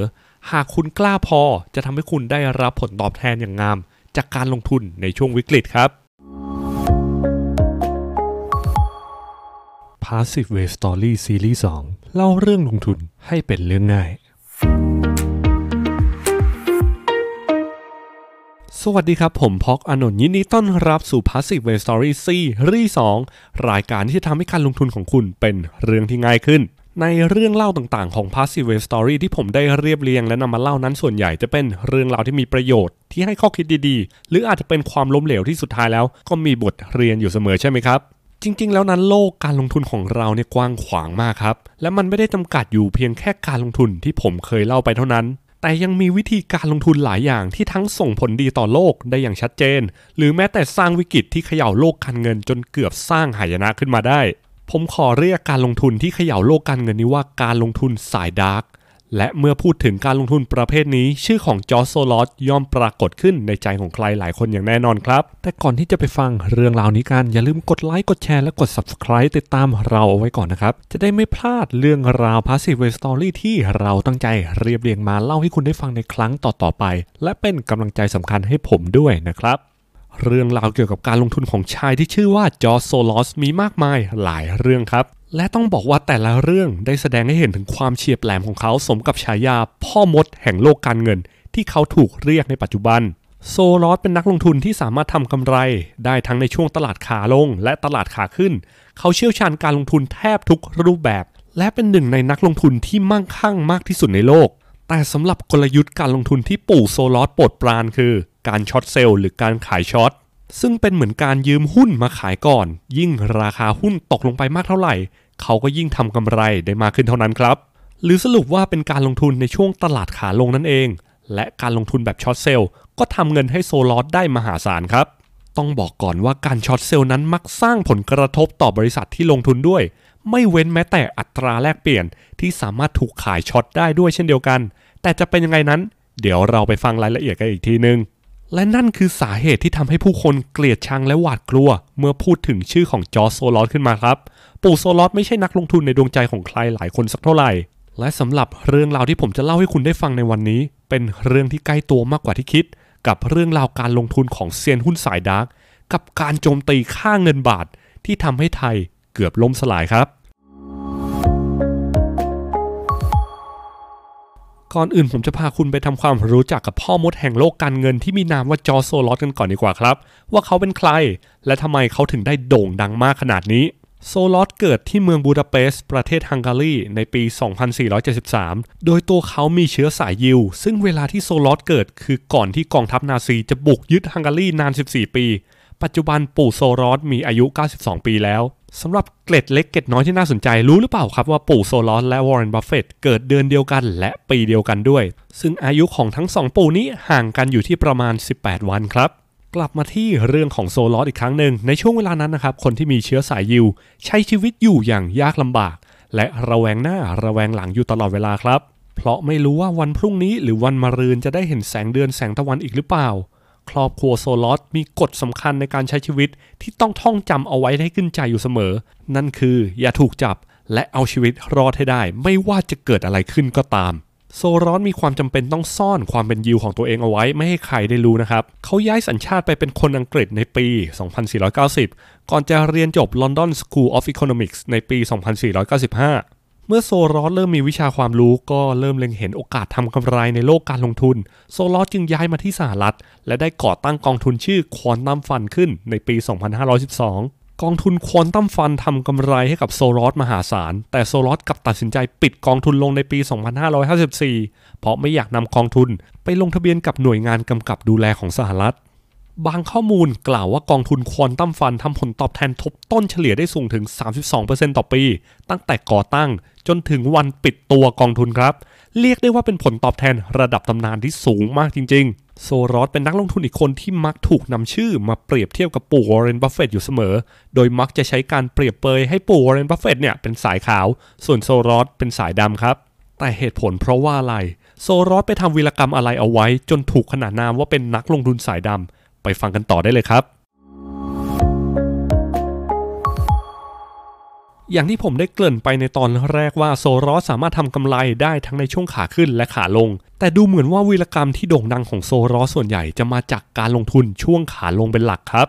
วีรกรรมหลักที่ทำให้ชื่อจอร์จ โซลอสดังกระฉ่อนโลกคือการทำกำไรจากตลาดซื้อขายเงินปอนด์ของสหราชอาณาจักรในปี 2535 จนเกิดเป็นเหตุการณ์ที่มีชื่อว่าBlack Wednesday หรือวันพุธมิฬในตอนนั้นหลายประเทศในยุโรปมีแผนจะรวมสกุลเงินเข้าด้วยกัน จึงได้จัดตั้งระบบที่มีชื่อว่า Exchange Rate Mechanism หรือ ERM ขึ้นมาเพื่อเตรียมความพร้อมและจะช่วยให้สกุลเงินของแต่ละประเทศไม่ผันผวนจนเกินไปนั่นเองครับแต่แน่นอนการจะห้ามไม่ให้สกุลเงินมีความผันผวนย่อมมีปัญหาตามมาอยู่แล้วเพราะประเทศต่างๆมีสถานการณ์เศรษฐกิจที่แตกต่างกันบางประเทศอาจกำลังเจอกับเงินเฟ้อบางประเทศอาจกำลังเจอกับเงินฝืดทำให้เมื่อมีประเทศใดก็ตามที่อยู่ในระบบ ERM ปรับขึ้นดอกเบี้ยประเทศอื่นก็ต้องปรับขึ้นตามด้วยนั่นคือช่องโหว่ที่โซรอสมองเห็นครับในช่วงนั้นอังกฤษมีอัตราการว่างงานสูงถ้าหากต้องการกระตุ้นเศรษฐกิจก็ควรปรับลดดอกเบี้ยลงแต่เนื่องจากอังกฤษอยู่ในระบบ ERM จึงไม่สามารถทำแบบนั้นได้ง่ายโซรอสเห็นแบบนั้นจึงรู้ทันทีว่ายังไงรัฐบาลอังกฤษก็ไม่สามารถตรึงค่าเงินปอนด์ในช่วงเวลานั้นได้อย่างแน่นอนเขาจึงโจมตีค่าเงินปอนด์ด้วยการขายช็อตค่าเงินปอนด์อังกฤษอย่างหนักในช่วงเวลานั้นเพื่อหวังจะทำให้ค่าเงินปอนด์อ่อนค่าลงมาเมื่อเทียบกับเงินดอลลาร์สหรัฐครับและก็เป็นไปตามที่โซรอสคาดการเพราะหลังจากนั้นไม่นานธนาคารกลางอังกฤษหรือ Bank of England ก็ต้องยอมลดค่าเงินปอนด์ลงมาทำให้โซรอสได้กำไรจากการขายช็อตในครั้งนี้ไปแบบจัดหนักจัดเต็มกันเลยทีเดียวครับแต่แน่นอนว่าการโจมตีค่าเงินของโซรอสย่อมสร้างความผันผวนให้กับตลาดหุ้นหรือเศรษฐกิจโดยรวมของอังกฤษด้วยเช่นเดียวกันผู้คนเลยเรียกเหตุการณ์ที่เกิดขึ้นในครั้งนี้ว่า Black Wednesday ซึ่งเป็นวิกฤตที่ได้ทำลายความน่าเชื่อถือของรัฐบาลอังกฤษในการจัดการเรื่องเศรษฐกิจไปเลยและโซรอสคือหนึ่งในบุคคลสำคัญที่อยู่เบื้องหลังเหตุการณ์นี้สมกับฉายาพ่อมดแห่งโลกการเงินหรือยังครับจริงๆแล้วหลังเหตุการณ์นี้โซรอสได้ฉายาอีกหนึ่งอันด้วยนั่นคือฉายาชายผู้ทำลายธนาคารแห่งอังกฤษตัวโซรอสเองมีฉายามากมายซึ่งผมก็คิดว่าฉายาต่างๆตัวโซรอสน่าจะไม่ได้สนใจสักเท่าไหร่ครับเพราะสิ่งที่โซรอสสนจริงๆคือกำไรหรือผลตอบแทนที่เขาได้จากการลงทุนในครั้งนี้บางข้อมูลได้บอกว่าโซรอสทำกำไรจากการขายช็อตเงินปอนด์ได้สูงถึง 1,000 ล้านดอลลาร์สหรัฐเลยครับแต่ปฏิเสธไม่ได้เลยว่าสิ่งที่โซรอสทำได้สร้างผลกระทบที่รุนแรงกับเศรษฐกิจของอังกฤษและผู้คนจำนวนมากเพราะหากธนาคารต่างๆในอังกฤษไม่สามารถปรับตัวหรือรับมือกับเหตุการณ์นี้ได้อาจเกิดการล่มสลายทางเศรษฐกิจเลยก็ได้ครับยังโชคดีที่เหตุการณ์นี้ช่วยปรับระบบเศรษฐกิจของอังกฤษให้ดียิ่งขึ้นและหากดูจากแนวโน้มตลาดหุ้นของอังกฤษหลังจากที่เกิดเหตุการณ์นี้กลายเป็นว่าหลังจากนั้นตลาดหุ้นอังกฤษก็ปรับตัวขึ้นติดต่อกันเป็นระยะเวลานานเลยด้วยครับและแล้วก็มาถึงช่วงที่หลายคนรอคอยหลังจากเหตุการณ์ถล่มธนาคารอังกฤษไปเป้าหมายต่อไปที่โซรอสมองเห็นคือโอกาสลงทุนในเงินบาทของประเทศไทยนั่นเองซึ่งการเข้ามาลงทุนของโซรอสในครั้งนี้เป็นหนึ่งในสาเหตุที่ทำให้ไทยเกิดวิกฤตที่หลายคนคุ้นหูกันนั่นคือวิกฤตต้มยำกุ้งจนทำให้เศรษฐกิจไทยไม่เหมือนเดิมอีกต่อไปจนถึงทุกวันนี้ครับ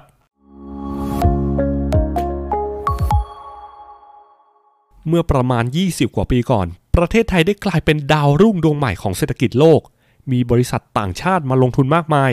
เรียกได้ว่าเป็นยุคแห่งความรุ่งเรืองทางเศรษฐกิจของไทยจนในช่วงเวลานั้นไทยถูกเรียกว่าเป็นปาฏิหาริย์เศรษฐกิจแห่งเอเชียแต่หลายคนอาจไม่ทันสังเกตว่าช่วงเวลานั้นไทยมีช่องโหว่ใหญ่ๆซ่อนอยู่เพราะไทยได้ละเลยต่อหลักการ Impossible Trinity หรือสามเหลี่ยมที่เป็นไปไม่ได้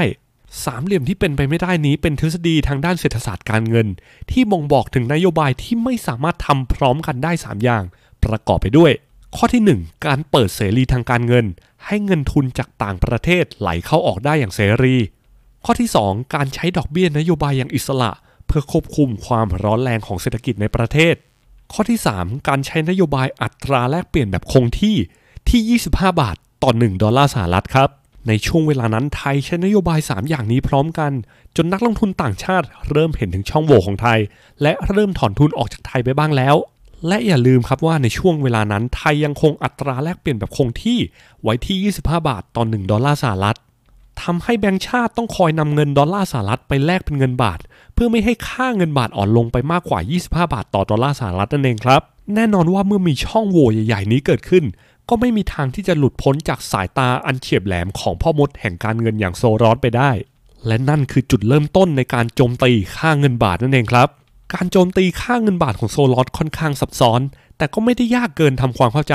ผมขออธิบายวิธีการโจมตีค่าเงินบาทของโซรอสแบบเข้าใจง่ายๆให้คุณได้ฟังดังนี้ครับข้อที่1โซรอสได้เปิดสถานะขายช็อตเงินบาทไว้ที่26บาทต่อดอลลาร์สหรัฐโดยเขามั่นใจว่าเงินบาทจะต้องอ่อนค่ามากกว่านี้แน่นอน ข้อที่2แบงก์ชาติพยายามสู้กลับนะครับโดยพยายามพยุงค่าเงินบาทให้อยู่ที่25บาทต่อดอลลาร์สหรัฐให้ได้จึงจำเป็นต้องหาเงินดอลลาร์มาเข้าคลังจำนวนมหาศาลเพื่อซื้อเงินบาทกลับคืนข้อที่3การขายช็อตไม่ได้สิ้นสุดแค่นั้นครับยังมีกองทุน Hedge Fund อื่นๆมาผสมลงโจมตีค่าเงินบาทในครั้งนี้ด้วยทำให้แบงก์ชาติเริ่มมีเงินดอลลาร์ในคลังสำรองไม่เพียงพอข้อที่4ข้อสุดท้ายแบงก์ชาติต้องยอมปล่อยให้ค่าเงินบาทเคลื่อนไหวแบบลอยตัวและอ่อนค่าในที่สุดชัยชนะกลายเป็นของโซลอสโดยในช่วงเวลานั้นค่าเงินบาทได้อ่อนค่าลงไปแตะที่56บาทต่อดอลลาร์สหรัฐเลยทีเดียวครับหากสรุปง่ายๆจะพบว่าโซลอสสามารถทำกำไรได้เกิน 100% จากการโจมตีค่าเงินบาทด้วยการขายช็อตในครั้งนี้จนทำให้ไทยต้องยอมปล่อยให้ค่าเงินบาทลอยตัวนับแต่นั้นเป็นต้นมาและมันได้กลายเป็นวิกฤตครั้งใหญ่ที่ส่งผลกระทบต่อไทยและอีกหลายประเทศในแถบเอเชียที่ยากจะลืมเลือนแต่การเกิดวิกฤตต้มยำกุ้งไม่ได้มีเพียงแค่ปัจจัยด้านค่าเงินบาทที่ถูกโซลอสโจมตีเท่านั้นนะครับเพราะมันยังมีรายละเอียดปลีกย่อยอีกมากกว่านี้แต่ในครั้งนี้ผมจะขอเน้นไปที่ตัวโซลอสก่อนนะครับจากเหตุการณ์นี้ได้ส่งผลให้ IMF ต้องส่งเจ้าหน้าที่มาหารือกับทางการไทยเพื่อป้องกันการล่มสลายทางเศรษฐกิจและทำให้ไทยได้รับบทเรียนราคาแพงที่ถูกหยิบยกมาเล่าจนถึงทุกวันนี้ครับ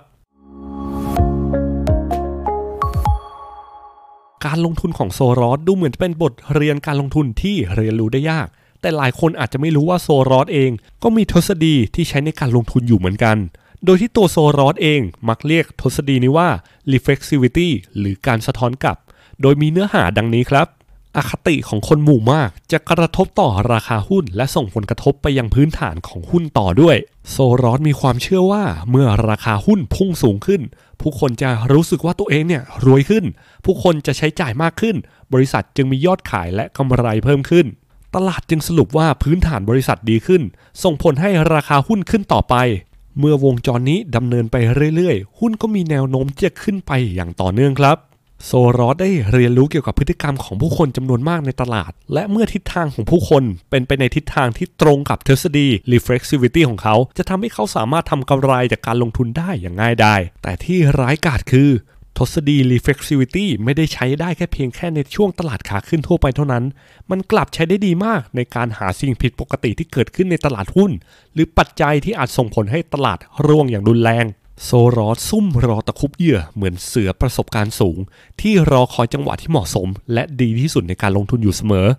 ตัวเขามองเห็นช่องโหว่ใหญ่ๆจากทฤษฎี Impossible Trinity เขาจึงได้โจมตีเงินบาทด้วยการขายช็อตอย่างหนักหน่วงจนเร่งให้ค่าเงินบาทอ่อนค่าลงไปในจุดที่ควรจะเป็นเขารู้ว่านโยบายทางการเงินของไทยผิดปกติและสุดท้ายค่าเงินบาทยังไงก็ต้องอ่อนค่าลงสิ่งที่เขาทำก็แค่เร่งให้เหตุการณ์ผิดปกติมันเกิดขึ้นไวขึ้นเท่านั้นครับโซลอสมองเห็นโอกาสทำกำไรในปัญหาที่หลายคนหลีกเลี่ยงจะพูดถึงหรือทำเป็นมองไม่เห็นทั้งเหตุการณ์วิกฤตต้มยำกุ้งและ Black Wednesday ที่เกิดจากปัญหาที่มีอยู่แล้วของทั้งไทยและอังกฤษและแน่นอนครับว่าโซลอสใช้โอกาสลงทุนอย่างคุ้มค่าและสร้างกำไรมหาศาลจนทำให้เขากลายเป็นนักลงทุนในตำนานของโลกนี้อีกคนอย่างปฏิเสธไม่ได้และนี่คือสิ่งที่คุณควรเรียนรู้จากเขาเมื่อมีโอกาสจงใช้มันให้คุ้มค่ามากที่สุดถึงแม้ว่าเขาจะเป็นนักลงทุนในตำนานของโลกแต่ก็เป็นไปได้ว่าเขาเป็นหนึ่งในนักลงทุนที่มีคนเกลียดมากที่สุดอีกคนหนึ่งในโลกนี้เช่นกันครับ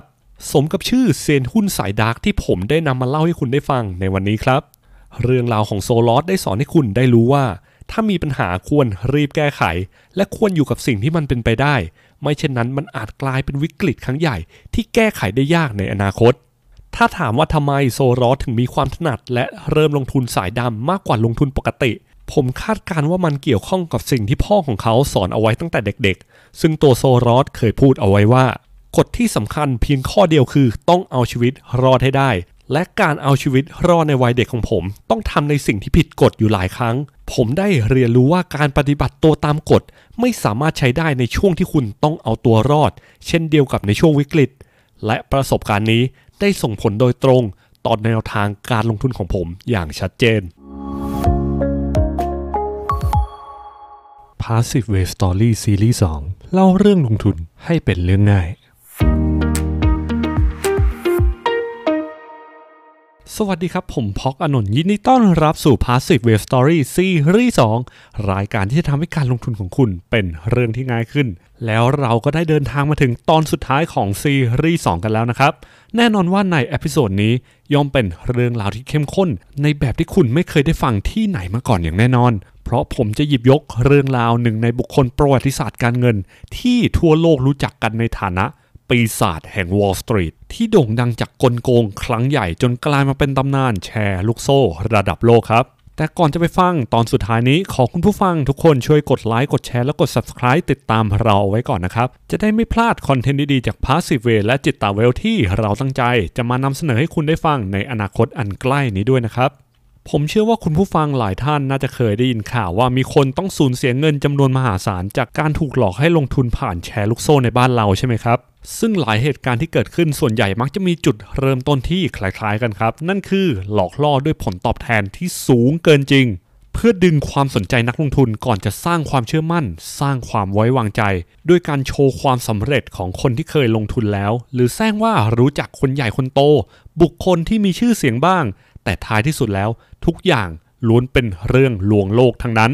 แต่คุณผู้ฟังรู้ไหมครับว่าเรื่องลวงโลกผ่านแชร์ลูกโซ่นั้นมีเหตุการณ์ที่โลกไม่ลืมเกิดขึ้นในต่างประเทศเช่นเดียวกันและต้นเหตุที่ผมกำลังจะพูดถึงในครั้งนี้มีชื่อว่าเบอร์นีเมดอฟตำนานแชร์ลูกโซ่ระดับโลกที่เรื่องราวของเขาถูกนำมาดัดแปลงเป็นภาพยนตร์ The Wizard of Lies ที่ฉายทางโทรทัศน์เมื่อปี 2560 ทางช่อง HBO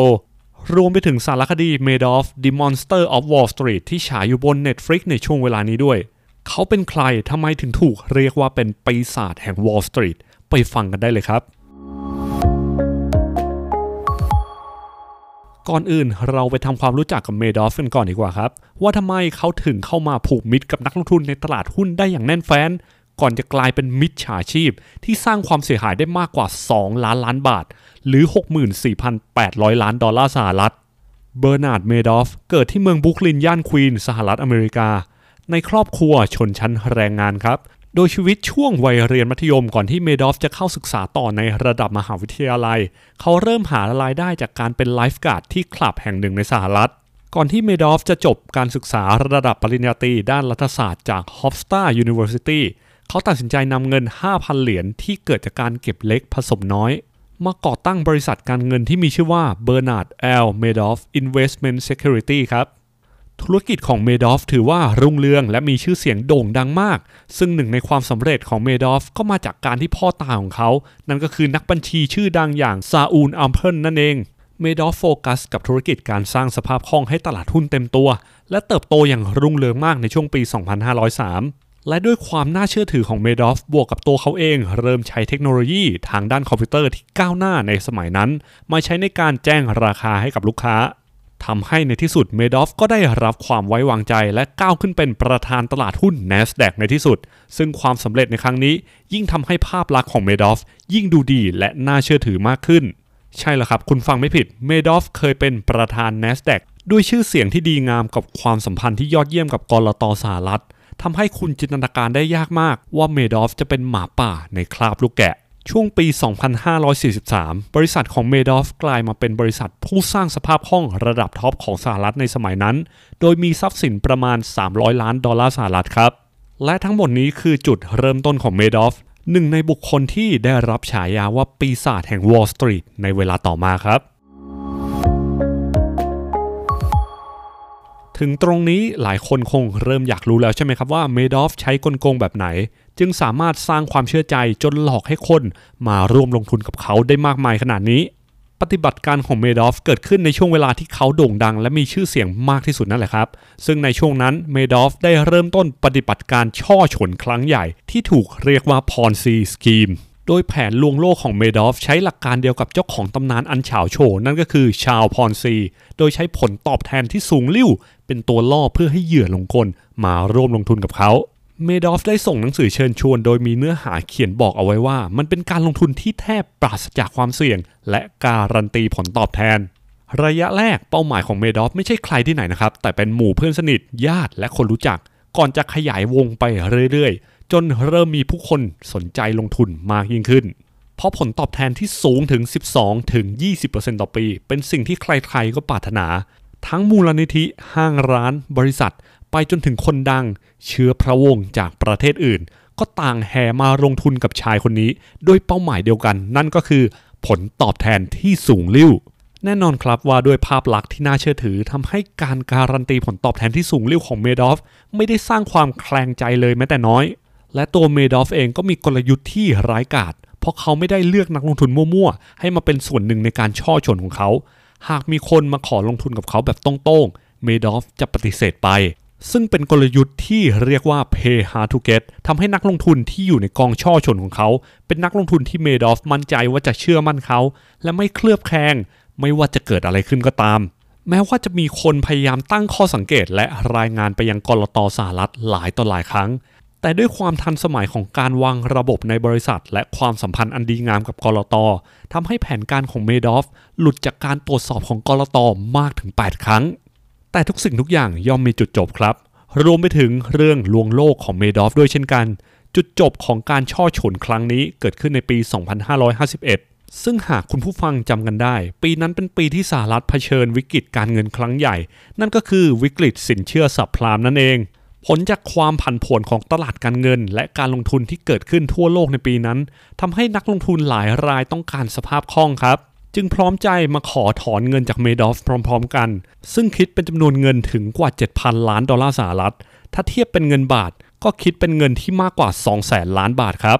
และเหตุการณ์นี้แหละครับที่ทำให้เมดอฟต้องเร่งหาเงินเพื่อมาจ่ายคืนให้กับนักลงทุนแต่ทว่ากองทุนของเมดอฟกลับไม่เคยมีอยู่จริงตั้งแต่ต้นเมดอฟจึงไม่สามารถตอบสนองข้อเรียกร้องของคนที่เคยเชื่อใจเขาได้ท้ายที่สุดความจริงก็ถูกเปิดโปงในช่วงต้นเดือนธันวาคมปี 2551 นั่นเองซึ่งก่อนที่เมดอฟจะถูกจับกุมตัวเขาตัดสินใจสารภาพกับลูกชายทั้งสองของเขาว่าการดำเนินการของกองทุนที่ได้กำไรเป็นกอบเป็นกำนั้นแท้จริงแล้วมันคือเรื่องโกหกครั้งใหญ่ครับเช้าวันที่11ธันวาคม2551เมดอฟถูกตำรวจจับกุมที่เพนท์เฮาส์ในแมนฮัตตันด้วยการกระทำความผิดอาญาฐานช่อฉนกลโกงกว่า11กระทงซึ่งเจ้าหน้าที่ที่ดำเนินคดีนี้ประเมินขนาดการช่อฉนในครั้งนี้ด้วยความเสียหายที่เกิดขึ้นประมาณ 64,800 ล้านดอลลาร์สหรัฐโดยใช้ตัวเลขประเมินที่อยู่ในบัญชีของลูกค้ากว่า 4,800 รายครับคำถามที่ชวนคิดคือสำหรับกรณีของเบอร์นีเมดอฟทำไมเขาถึงหลอกให้นักลงทุนเชื่อใจได้นานกว่า30ปีอย่างที่ผมเกริ่นไปในตอนต้นว่ากลโกงของเมดอฟคือการใช้กลยุทธ์ที่เรียกว่า Ponzi Scheme หรือการแชร์ลูกโซ่โดยสิ่งที่เมดอฟทำคือนำเงินลงทุนของคนล่าสุดที่หลอกมาได้ไปจ่ายให้กับคนก่อนหน้าซึ่งเป็นเหมือนดอกเบี้ยแล้วก็ทำแบบนี้วนไปเรื่อยๆครับจนทำให้กองทุนของเขาสามารถจ่ายผลตอบแทนให้นักลงทุนได้ถึง 12-20% ตามคำชี้ชวนที่น่ากลัวกว่านั้นคือเมดอฟยังเพิ่มความน่าเชื่อถือโดยการจัดทำรายละเอียดสรุปหลักทรัพย์และภาพรวมของบริษัทที่ปลอมขึ้นมาส่งไปถึงมือของนักลงทุนด้วยแต่ก็มีหลายคนอยู่เหมือนกันครับที่อยากรู้ว่าเมดอฟลงทุนยังไงแต่คำตอบที่ได้จากชายคนนี้คือข้ออ้างว่าวิธีการลงทุนนั้นมันมีความซับซ้อนเกินกว่าที่คนนอกจะเข้าใจได้ดังนั้นเขาจึงขอเก็บความลับเอาไว้คนเดียวหนึ่งในกลยุทธ์ที่เมดอฟใช้คือเขามักปฏิเสธการพบปะกับผู้ลงทุนโดยตรง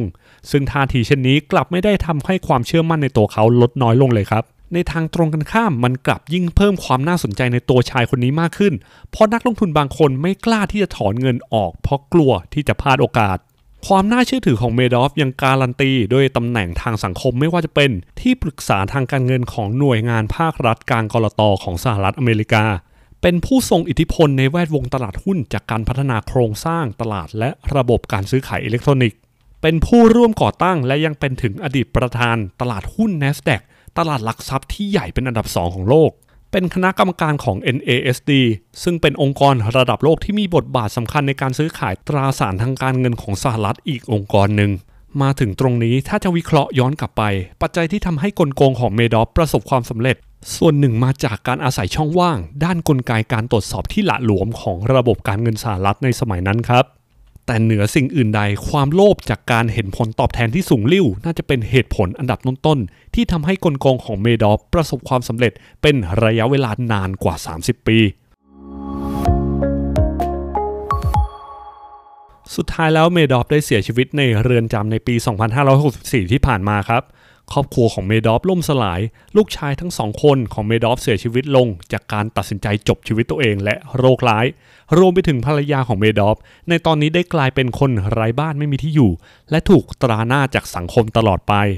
เรื่องราวของเมดอฟเป็นเรื่องราวที่ค่อนข้างน่าเศร้าเขาได้สร้างความเสียหายจนทำให้หลายคนยอมแพ้ให้กับชีวิตแต่มันก็ได้ให้ข้อคิดและบทเรียนอยู่เหมือนกันครับและผมได้สรุปข้อคิดและบทเรียนจากตำนานฉ้อโกงฉุดฉาบในครั้งนี้มาให้คุณแล้วครับในมุมมองของผมเองผมมองว่าการลงทุนไม่ว่าจะเป็นรูปแบบไหนก็ตามสิ่งที่คุณควรรู้ก่อนเลยคือคุณกำลังลงทุนในสินทรัพย์อะไรครับเพราะถ้าจับต้องไม่ได้หรือเปิดเผยไม่ได้แต่พร้อมที่จะจ่ายคืนด้วยผลตอบแทนที่สูงลิ่วก็ให้ตั้งข้อสงสัยเอาไว้ก่อนเลยว่า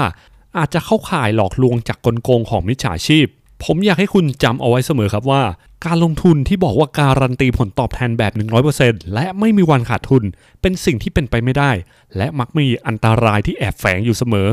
อย่าลืมว่าเหตุการณ์ในลักษณะนี้ยังคงเกิดขึ้นวนเวียนอยู่ในโลกการลงทุนเพราะคุณยังคงเห็นข่าวการถูกหลอกให้ลงทุนผ่านเครือข่ายแชร์ลูกโซ่จนถึงทุกวันนี้ใช่ไหมครับจริงๆแล้วคุณสามารถเลี่ยงการลงทุนกับเมดอฟได้เพียงแค่เอะใจสักเล็กน้อยและหาข้อมูลในสิ่งที่คุณลงทุนอย่างละเอียดก่อนที่จะลงทุนจริงๆความโลภเป็นส่วนหนึ่งที่ทำให้เกิดเรื่องราวนี้ขึ้นแต่จริงๆมันมีอีกสิ่งหนึ่งที่ลึกมากกว่านั้นครับนั่นก็คือความอิจฉาเป็นอีกส่วนหนึ่งที่ทำให้เกิดกระแสปากต่อปากในการลงทุนของเมดอฟขึ้นเมื่อนักลงทุนคนอื่นเห็นว่านักลงทุนคนนี้ได้รับผลตอบแทนอย่างงามจากการลงทุนกับเมดอฟก็เริ่มทำให้เกิดความอิจฉาขึ้นก่อนจากนั้นความอิจฉาก็เริ่มเปลี่ยนเป็นความโลภจนทำให้นักลงทุนหน้ามืดตามัวเอาเงินไปให้เมดอฟลงทุนโดยที่ไม่สงสัยหรือเคลือบแคลงใจอะไรทั้งนั้นแต่ก็เป็นไปได้นะครับว่านักลงทุนบางคนอาจจะมีความสงสัยหรือเคลือบแคลงใจแต่ก็ไม่อยากถอนเงินออกจากกองทุนที่ทำผลตอบแทนได้สูงขนาดนี้จนบังคับใจตัวเองให้เชื่อว่าคงไม่มีอะไรในกอไผ่หรอกแต่หารู้ไม่ว่าปีศาจตัวนี้กำลังกลืนกินเงินเก็บทั้งชีวิตของคุณไปอย่างช้าๆในแบบที่ไม่มีใครช่วยคุณได้จริงๆเรื่องราวของเมดอฟยังมีรายละเอียดปลีกย่อยอีกเยอะมากครับแต่อันนี้เป็นเวอร์ชั่นฉบับย่อหากคุณอยากรู้รายละเอียดเรื่องราวนี้ทั้งหมดแนะนำให้ไปดูสารคดี Madoff The Monster of Wall Street บนแพลตฟอร์ม Netflix นะครับเรื่องราวของ Madoff ทำให้ผมนึกถึงประโยคนึงของปู่ Warren Buffett ที่พูดเกี่ยวกับความเสี่ยงเอาไว้ว่าความเสี่ยงมาจากการที่คุณไม่รู้ตัวว่าคุณกำลังทำอะไรอยู่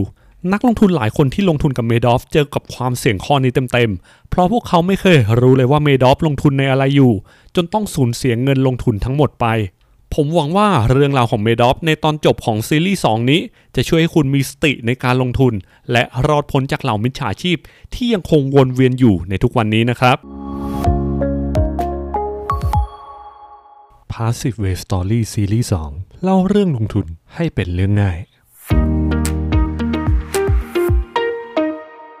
จบลงไปแล้วนะครับสำหรับ Passive Way Story ซีรีส์ 2 Full Series ผมหวังว่าคุณผู้ฟังน่าจะได้รับสาระความสนุกเกี่ยวกับการเงินและการลงทุนทั้งในและนอก Wall Street กันไปแบบเต็มที่นะครับขอบคุณทุกคอมเมนต์ความคิดเห็นการติชมนะครับและเช่นเคยครับก่อนจากกันวันนี้อย่าลืมกดไลค์กดแชร์กด Subscribe และกดกระดิ่งให้ด้วยนะครับแล้วพบกันใหม่ในซีรีส์ต่อไปของ Passive Way Story สำหรับวันนี้สวัสดีครับ